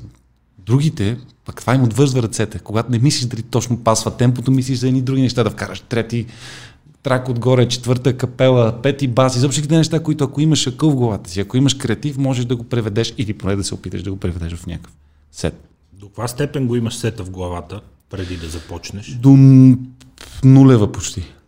Импровизация. много голяма част е импровизация и аз съм свикнал да имам всичко пред себе си. Знам какво имам. А, и много често, затова и не обичам много пускам само с флашки по клубовете, защото искам да имам пред себе си целия хард, цялата музика, защото се сещам импулсивно, слушайки една песен, ми идва нещо. Какво искам- значи всичко и целият обем? За какъв обем от Моя музика обем, става? за моя. Какъв? Еми, той се, той се сменя, аз се актуализирам нон-стоп, изхвърлям стари неща, които вече не ги върта. Десетки, стотици, хиляди парчета, които да си О, под да, ръка. да, Как? о. Как? Хиляди. Сега, чак Хиляди. На дигитален носител да имаш хиляди песни под ръка, които ти си ги знаеш, Да. имаш ги в главата и във всеки един момент мога да решиш как продължаваш. Да. Но затова трябва да си слушал много неща, за да ти дойде нещо. Ако знаеш много неща, нищо няма ти дойде. И а, понеже аз пак казвам импулсивен съм и много често решавам, че правя някакви глупости и ще мина в друго темпо, в друга стилистика, ще пусна сега това. Някои неща, да, имам някаква реална представа на къде върва като стил и като пулсация, но в някакъв момент тази енергия отпред ме блъска по различен начин и аз сменям абсолютно рязко посоката и отивам на съвсем друго място. Колко музика трябва да слушаш, за да можеш да си в час по твоите си стандарти? Нон-стоп трябва да слушам музика. Нон-стоп. Нова. Нова, стара. Ти не можеш да слушаш всичко, което Едното искаш. те подсеща, другото ти е ново. Ами да. Не може да слушаш всичко. Няма как да стане. Ам, в момента пак дигитализацията и лесния достъп до музиката създаде много млади диджеи, които казват аз пускам само това. И аз пускам само това. Което са много нишови неща и не е нужно да се дефинираш и да трябва да си много широко скроен, трябва да знаеш всичко, за да знаеш после на къде ще се профилираш, отидеш. Не можеш да изкочиш на сцената и кажеш, аз пускам само техно или аз пускам само какво си. Чакай малко. Защо трябва да те слушам тебе? Аз като съм почнал 90-те години пусках изключително комерциална музика, защото търсех аз. Искам да усета ти да, да си на сцената и да пускаш музика не е само тези песни, които много искаш да забавляваш хората. Ти си там, за да комуникираш дори само с... Гледайки хората трябва да преценяш. Има психология в цялото това нещо да забавляваш хората. Това не е тук така. Вечер с вечер няма. Всички вечери са различни. Енергията е различна между хората. Но това ти си до някъде там, за да дирижираш тези неща, да го правиш както трябва, да гледаш, чакай, тук захапваха тази вечер повече, ще натисна там. И така. Да перефразирам Слави от една негова много готина реплика преди години. Твоето впечатление от хората. Те идват за да се забавляват с искреното настроение и желание да се забавляват или идват и казват, аз сега забавляеме да те видим. Ще се върна малко по-назад в разговора. Големите клубове са те, дето по- по-скоро някой отива и казва, аре, сега забавляваме. Ай, Малки- те видим сега. Да, малките са тези, които хората отиват за да обменят, да си изгубиш нощното време и да не спиш, е причината, основната причина е да събереш някаква позитивна енергия, да, да излезеш с хората, да потанцуваш, да слушаш хубава музика и да обменеш позитив, да се усмихваш, здрасти, как си.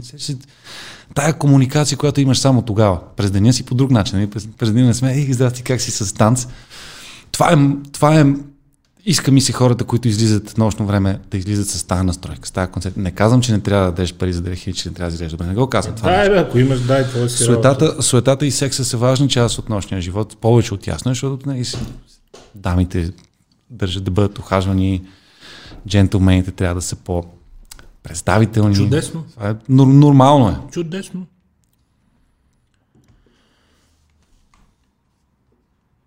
Различен е клуба, различна и публика. М, да, и вечерите пак всеки ден и всяка нощ са различни. Няма една с една. Знаеш колко често съм ми се случвало а, да отидеш в пълно заведение и просто не усещаш енергията, не усещаш вайба, не знаеш как да тръгнеш, тягостно върват нещата, време не минава, песните не ти идват. И има други вечери, в които влизаш, всички са абсолютно на И черешата. пръст да им покажеш. Усмивки, да. И ти се казваш и пускаш. И то като застане директно пред теб усмивката, танцуващата, и ти си вече, окей, готов съм. И следващото, и следващото, и то тая енергия те зарежда. И- се. Да. И ти го минава цялото това нещо през теб и ти го изкарваш.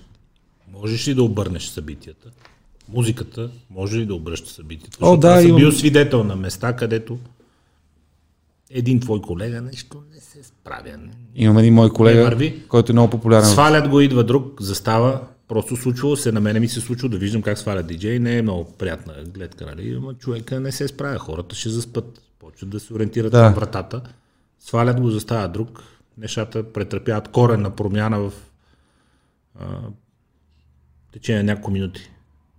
Коренна промяна.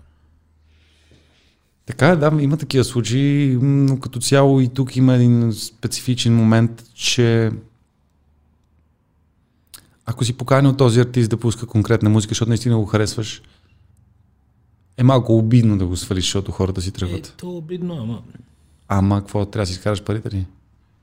Най-вероятно. Е, И според мен е Или да не изгониш хората ли? по-цивилизования Е, някой вариант. би казал, да, да, ма сега да изгона хората, защото съм го поканил. Ами Нещо, че няма химия, не става се. Ма ти си го поканил, да не се е само поканил той. Е, да, да.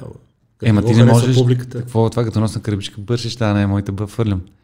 Според мен е правилното действие в такива вечери е да изчакаш артиста да свърши, да си уредите сметките, да кажеш благодаря и повече да не го викнеш. А не да правиш циркове по средата на вечерта и да го търсиш отговорен за твоите грешки, че ти не си викнал правилния човек. Аз от моята страна като артист Да, така да, го да, правя. да.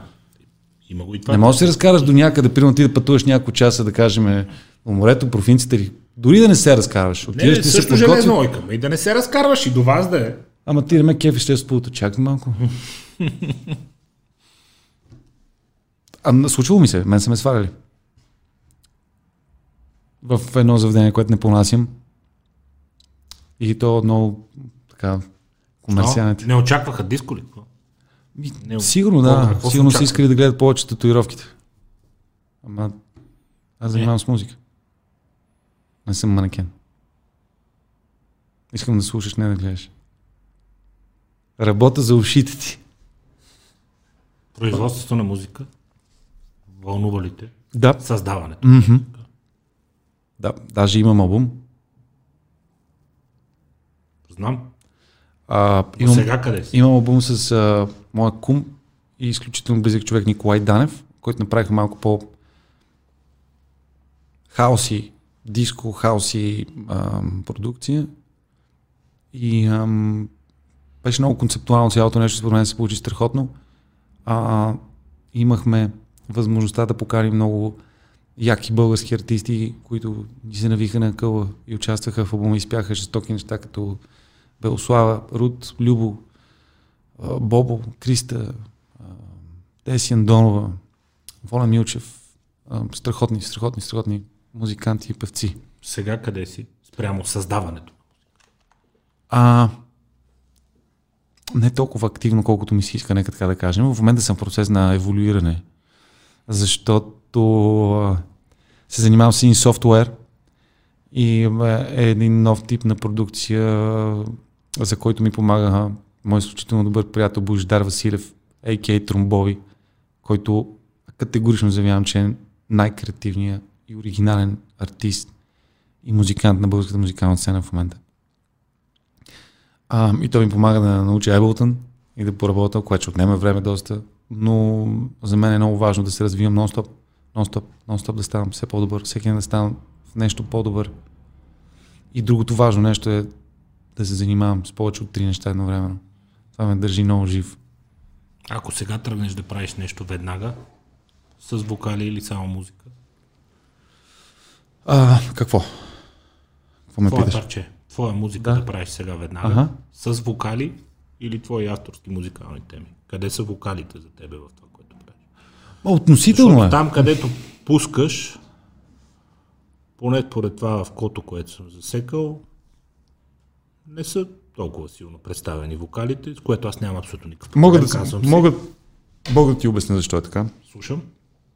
Точно спрямо тази селекция. Ама, ако за конкретното място взимам решение да няма толкова вокали да поддържам фънки хаос стилистиката, защото пак това е барен динер, в който не си конкретно за танци. Там ми създавам един, едно социализиране. Загряваме, загряваме. Да, да, стоим Загряваме. там, говорим си и в същото време, да, много е баровско А, да. това, което слушам. Всичко А, е да. супер окей, но си Да, говорим, да, нали? да. Вокалите са една по-средна част на саунда, която ако е много силно на едно такова по-малко място, е възможно по-скоро да не ти влезе кой знае колко добре. Затова моята селекция а, на някои от траковете няма вокали. Има дъб версии или просто много голяма част от фънки дип хауса изобщо няма вокали. Не, вече може да наречеш песен, която е само инструментална. Нали? Не е проблем това. Какво се кефиш най-много извън това, което пускаш? Като музика ли? Да. Оле. Дълъг разговор. Ами, не, защото и аз съм така. Ама. Ами, слушам от крайен поп. Мога слушам и Take That, и Seventh, мога слушам и Backstreet Boys, мога слушам, мога слушам и Пантера, мога слушам и Rage Against Machine, мога слушам и Slayer, и Deftones, и, а, и Дона Съмър, и Стиви Уондър, и Майкъл Джексън, и Андерсън Пак, и Thundercat, и а, а, всичко мога да слушам и то ми влияе. Музиката е начинът по който звучат чувствата и по различен начин мерите всяко едно нещо. По различен начин ми влияе. Ава, авангарда, Визи- хаос, техно. Аз преоткрих техното последните една-две години, признавам се. А, Много интересни неща. Що се касае до клубната музика, а, м, определено в техното има жестоки неща. Много, но много няма как- една-две години много тръгнах. Там как- хаоса много ми заби в комерса, докато в техното се случва много интересни работи. Клубния само съм се профилирал малко, защото няма как да пускаш всичко. Какво Затова... слушаш? Въпросът е какво слушаш. А, какво слушам? М, много неща. Просто ужасно много неща. А, много от тях са за различни неща. Едното е за пускане, другото е за радиопредаване, третото е само за слушане, каквото ме а, топли мен. Нали. Което е много шарно вкъщи. Слушаме много джаз с а, съпругата ми, която много обича а, по-скоро стандартни а, класически неща, като Ела Фицджералд, като Луис, като а, джаз. А, и слушаме много такива неща и това много ме зарежда също, след което минаваме малко на хип-хоп. А, това също много ме зарежда. А, някои от най-любимите ми. По принцип аз съм много голям фен на 90-те. Най-вероятно, защото сме расли тогава, но тая музика и начинът по който се разви бизнес тогава беше много як, много креативен, много вдъхновяваш, много зареждаш. А, грънджа е много важен за мен и аз съм много голям фен на грънджа, конкретно на Pearl Jam. Там е любимата ми група. А, имах възможността да бъда преди 10 години на концерт на Pearl Jam и за това часа си преосмислих живота, докато ги слушам. В същото време най-любимият ми артист е Принс. А, много е шарено. Това, което ми влияе, това, което ме усещам, усещам го, просто го усещам. Е, Принс е огромен музикант. Е, Принс е най-големия. Хората, забивайки в а, шоу образа му, дълги години не осъзнаваха, че става просто огромен музикант. Музикант. Рао, как работи с инструменти, как създава. И а, е самоук на всичките инструменти. Жестока които история. Много малко хора са хората, които могат, могат да свират на толкова инструменти. Те са той, Стинки и Лени, примерно, които са наистина нинджи в... Може да си изфира целият албум сам. Five, примерно, Лени Кравис беше един от първите му, в които като погледнеш отзад пише, че е записано, изпято и продуцирано от Лени Кравис. Свирено и продуцирано. Всичко си е свирил. Барабани, бас, китара, колко часа трябва да е деня, за да ти стигне за всичко, с което искаш да се занимаваш? относително. Аз, за да- аз за да се... Пускане, слушане, дрехите, колко часа трябва да е деня?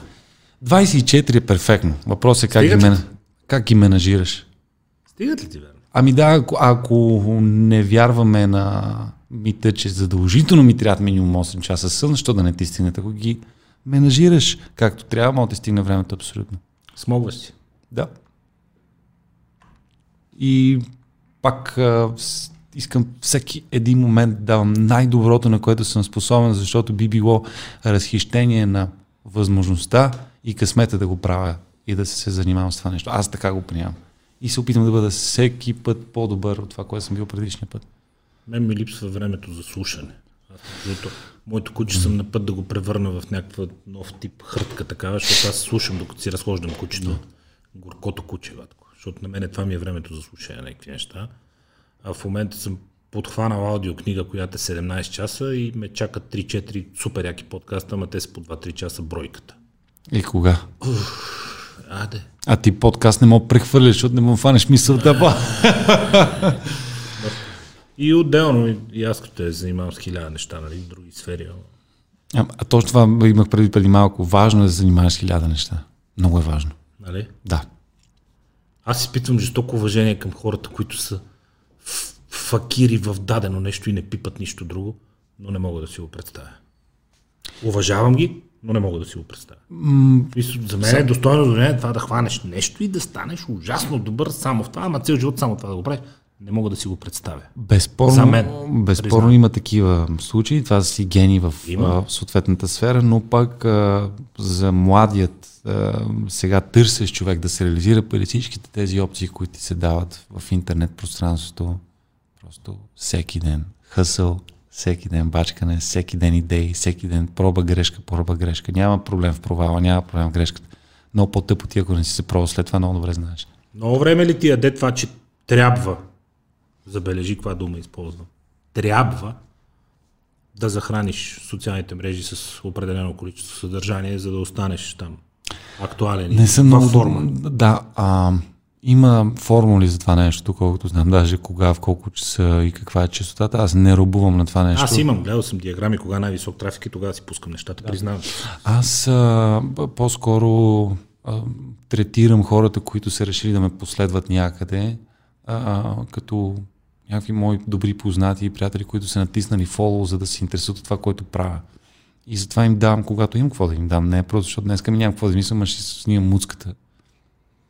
Малко по-надолу, като ме скромаш, пак ще ме видиш за какво днеска трябва. Не, не е смисъл.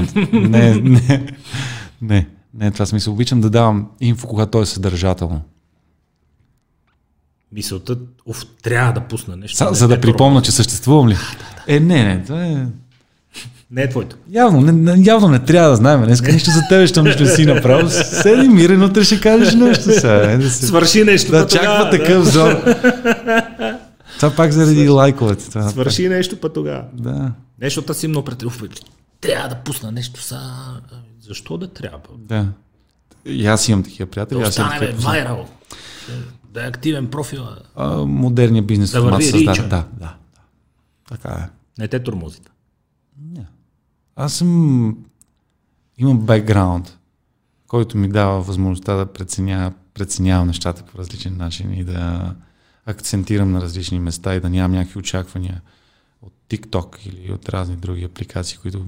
Примерно TikTok не ме интересува. Нямам TikTok. Според мен TikTok е за... Наистина, той е, дефи... той е по дефиниция май да не си ли пише, че е за най-малките. Той е супер детска градина. Аз не виждам напана на всяка цена да бъдеш представен и там, след като е ясно, че е за сега детската аудитория. предсакаха Инстаграм последната седмица. Има някакви размествания. пак. Да, те го превръщат някакъв своеобразен мол, а пък а, може би и така по-непокварената социална мрежа за сега. Не, всъщност не е непокварена, не е правилното. По-оригиналното място, където мога да пускаш съдържание и хората се, да, се информират за теб, може би най-накрая ще стане в България Twitter лека по лека, защото значи тук Twitter не въжи. Аз само чета в Twitter. Много рядко шервам някакви Аз също. неща. А, странен ми е. Знам, че никой в България не го ползва. Не се чувствам толкова важен, че да почна да пише някакви неща на английски в Twitter. Мога, но не искам. И го ползвам за момента общо взето само да чета. В минали години сме си говорили с хора, че може би е късмет до някъде и улеснява нещата, това, че в България всичко е концентрирано в Фейсбук. И Инстаграм не продава. Има го, страшно много съдържание има там, забавен ентертеймент е, но не продава. И поради това всичко беше фокусирано във Фейсбук и беше лесно, защото поне се занимаваш само с Фейсбук. Ема ето то се промени. Инстаграм открадна голяма част от бизнеса на... Също едно и също, да, но нали, нали, юзерите почнаха да ползват доста повече Инстаграм, доста по-често да влизат в Инстаграм, отколкото влизат в Фейсбук. Признавам си, че много по-често влизам, но съм скептичен доколко България за правене на бизнес Инстаграм е ефективен. Мисля, че още фокус е в Фейсбук. Тук, но дано и Твитър тръгне, няма лошо. Абсолютно. Дано. Въпросът е, значи, че имаме опции да кажем разни неща, е супер. Въпросът е какво ще кажем? Какво ще изсипаш? Окей, имаш вниманието, хората гледат. Какво ще кажеш в момента? Пак ще се върна на това, че голяма част от популярните ни хора се стремат да бъдат популярни само за да бъдат разпознавани, а не защото искаш да те свързат с някакъв съдържание, което създава с някакъв креатив, с нещо, което ти имаш и може да се подпишеш под него. Точно затова и живота им е много късна а, сцената. Скоро гледах Ким Кардашиан при Летърман. Летърман си има един нов проект, Бутиков, в малко Жестоко. епизоди в Netflix. Гледах и Ким Кардашиан там и той казва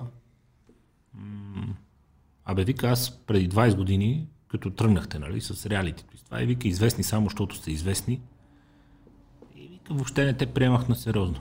Обаче, вика, ти 20 години по-късно си тука, милиардер си и направо ги убиваш. Вика, явно има някакви качества в тебе и нещо, което прави така, че 20 години по-късно ти да си пак тук още по-известна, несравнимо по-богата и отдавна избягала от етикета, известна с това, че е известна.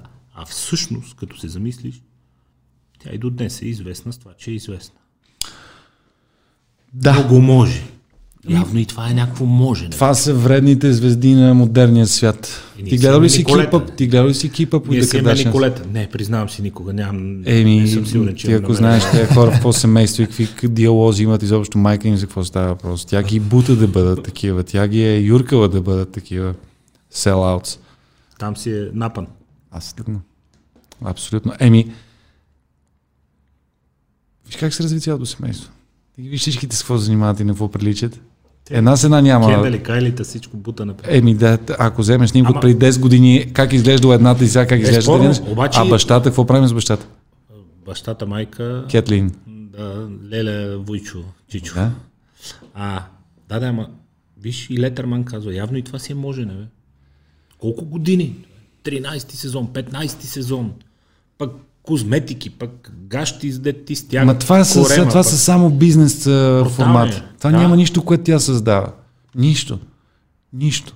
Главното, от което, с което хората, според мен, асоциират Ким Кардашин, е едно фелацио на Рей Джей, което не мога да кажа, че, Забравиха, че че беше нещо ексклюзивно и минава. феноменално. Да. Но доколкото знам, тя от права на хора, които гледат ежедневно този мини филм, прави милиони на година само от това. Отпорно. Само от това, дето го е свършила преди 15 години. Да, то колко време, те от колко време скани вече. И това си е някакво можене. Да, но не е това, което ме интересува мен. Това е бизнес. Пари, бизнес, пари, комерциални неща. Предаваш на хората това, което тя беше изкарала няколко милиона за няколко минути в момента, в който си беше пуснала емотиконите е, да бъдат е, годни за поръчване и пазаруване. Е. Ти представяш ли какво става въпрос? Ти направиш ни къси 5 милиона за 2 часа, защото всички искат да ти ползват в... Всеки такъв разговор ни вкарва в една моя много а, любима в кавички тема ограниченията на малкия пазар. Какво визираш като ограничение на малък пазар? Ограниченията на това да живееш и да работиш на малък пазар, който освен всичко друго, заради език и заради култура е допълнително капсулиран, uh-huh. прибран в себе си, защото един твой колега на Запад, в Англия, в Франция, сравним по ниво с това, което ти правиш. Всеки ден води в националното радио, бил е водещ на най-рейтинговите формати, пуска в най-оборотните клубове, живее съвсем друг живот, просто защото работи на по-голям пазар и числата са други. Факт.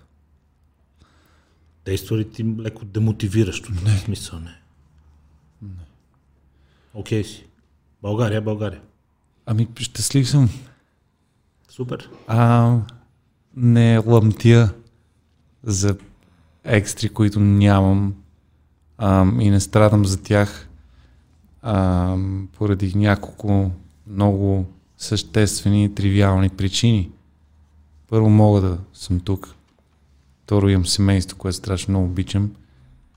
И трето, много важно нещо е, че ми се даде възможността да се реализирам като от един тинейджър меломан, да се реализирам като човек, който е проводник за музика, дали ще е в клуба, дали ще е по радиото. И аз го приемам като късмет това нещо и като щастие. Дали са малко или много не ме интересува, за мен е важно, че има. Точно заради това не ме интересува дали някой ме харесва или не. В смисъл, те много често, ма не, те хора там не те харесват. Хората разсъждават, притесняват се, не ходят там, защото имало хейтери. Ми, нормално е да не те харесват някакви хора. Ти не можеш да се харесваш на всички. Разбира се, това е изключително нещо и не би трябвало да те притеснява. Фокусирай се и бъди щастлив, че има такива, които те харесват. Това е супер. Свободен ли си в радиото да правиш всичко, което искаш? Това е радиото, в което съм бил най-свободен и най-щастлив от работният си процес. В БНР. Това е най-съдържателното радио. Аз съм в Радио София под шапката на БНР Ти да видиш.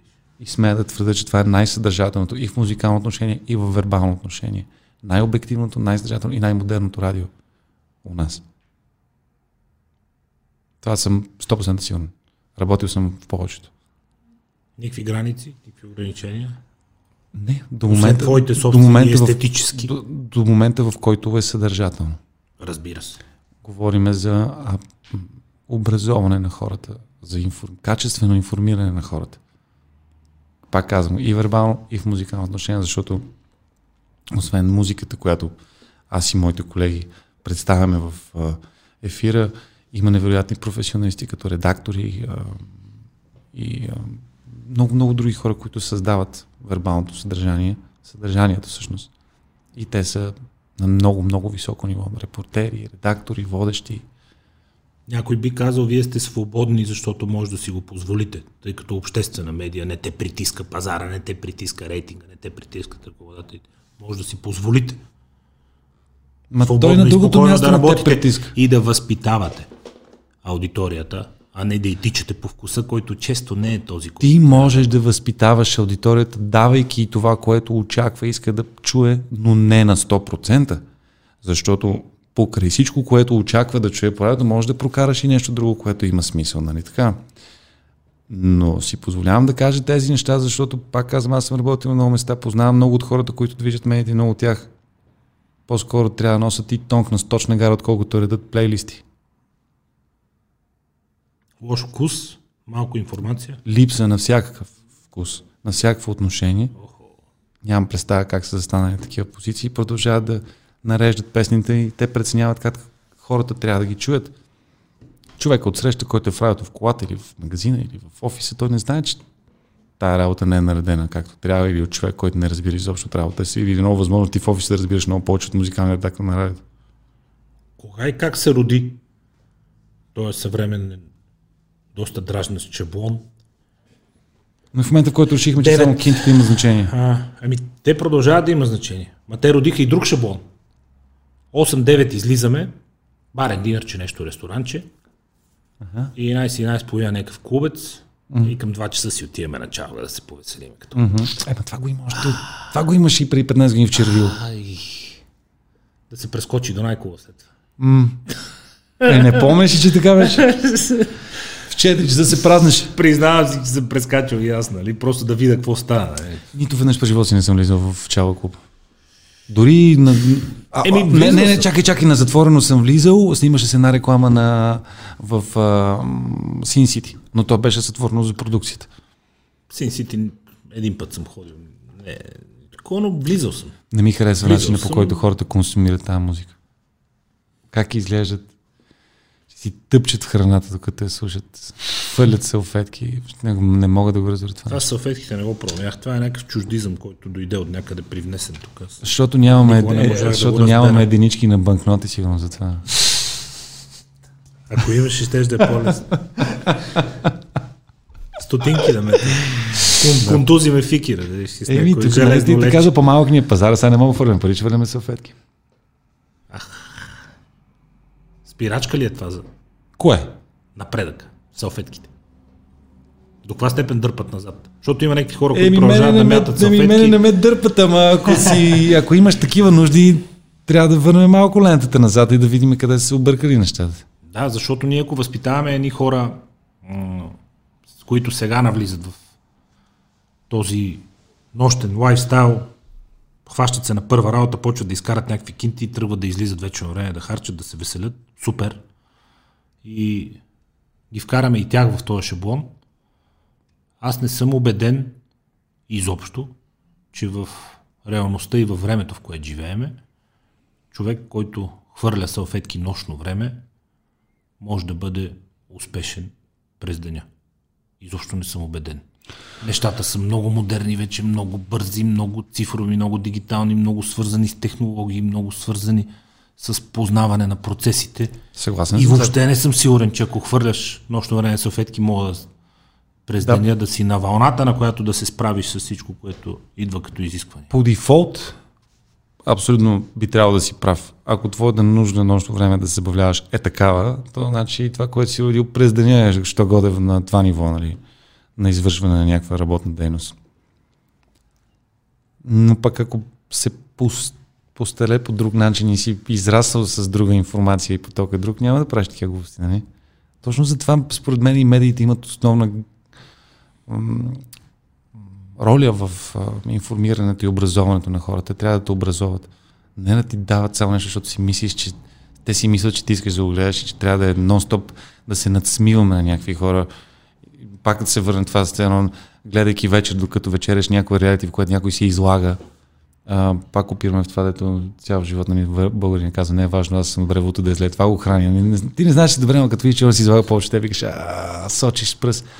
Не е това идеята. Хората си мислят, че това е някаква невероятна импровизация и Кое? случайност, а всъщност тук е телевизионният жар guilty pleasure, който аз въобще не харесвам, не се забавлявам да гледам. pleasure е абсолютното определение се- на това да гледаш. То си е такъв жар, е телевизия, guilty да. pleasure. И вие гледаш някой как се излага и на тебе хем ти е интересно и готино, хем се чувстваш виновен, че гледаш някой човек, който вика, добре, сан. това е».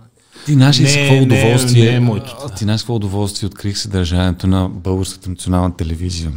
Точно поради тази причина, докато цъкаш всичките тези глупости, гледаш и знаеш, просто минаваш през канал едно и виждаш история БГ, примерно. Е, да. И гледаш, Когато я има. и гледаш четирима изключително ориентирани хора, които седат и ти разказват неща, които е хубаво.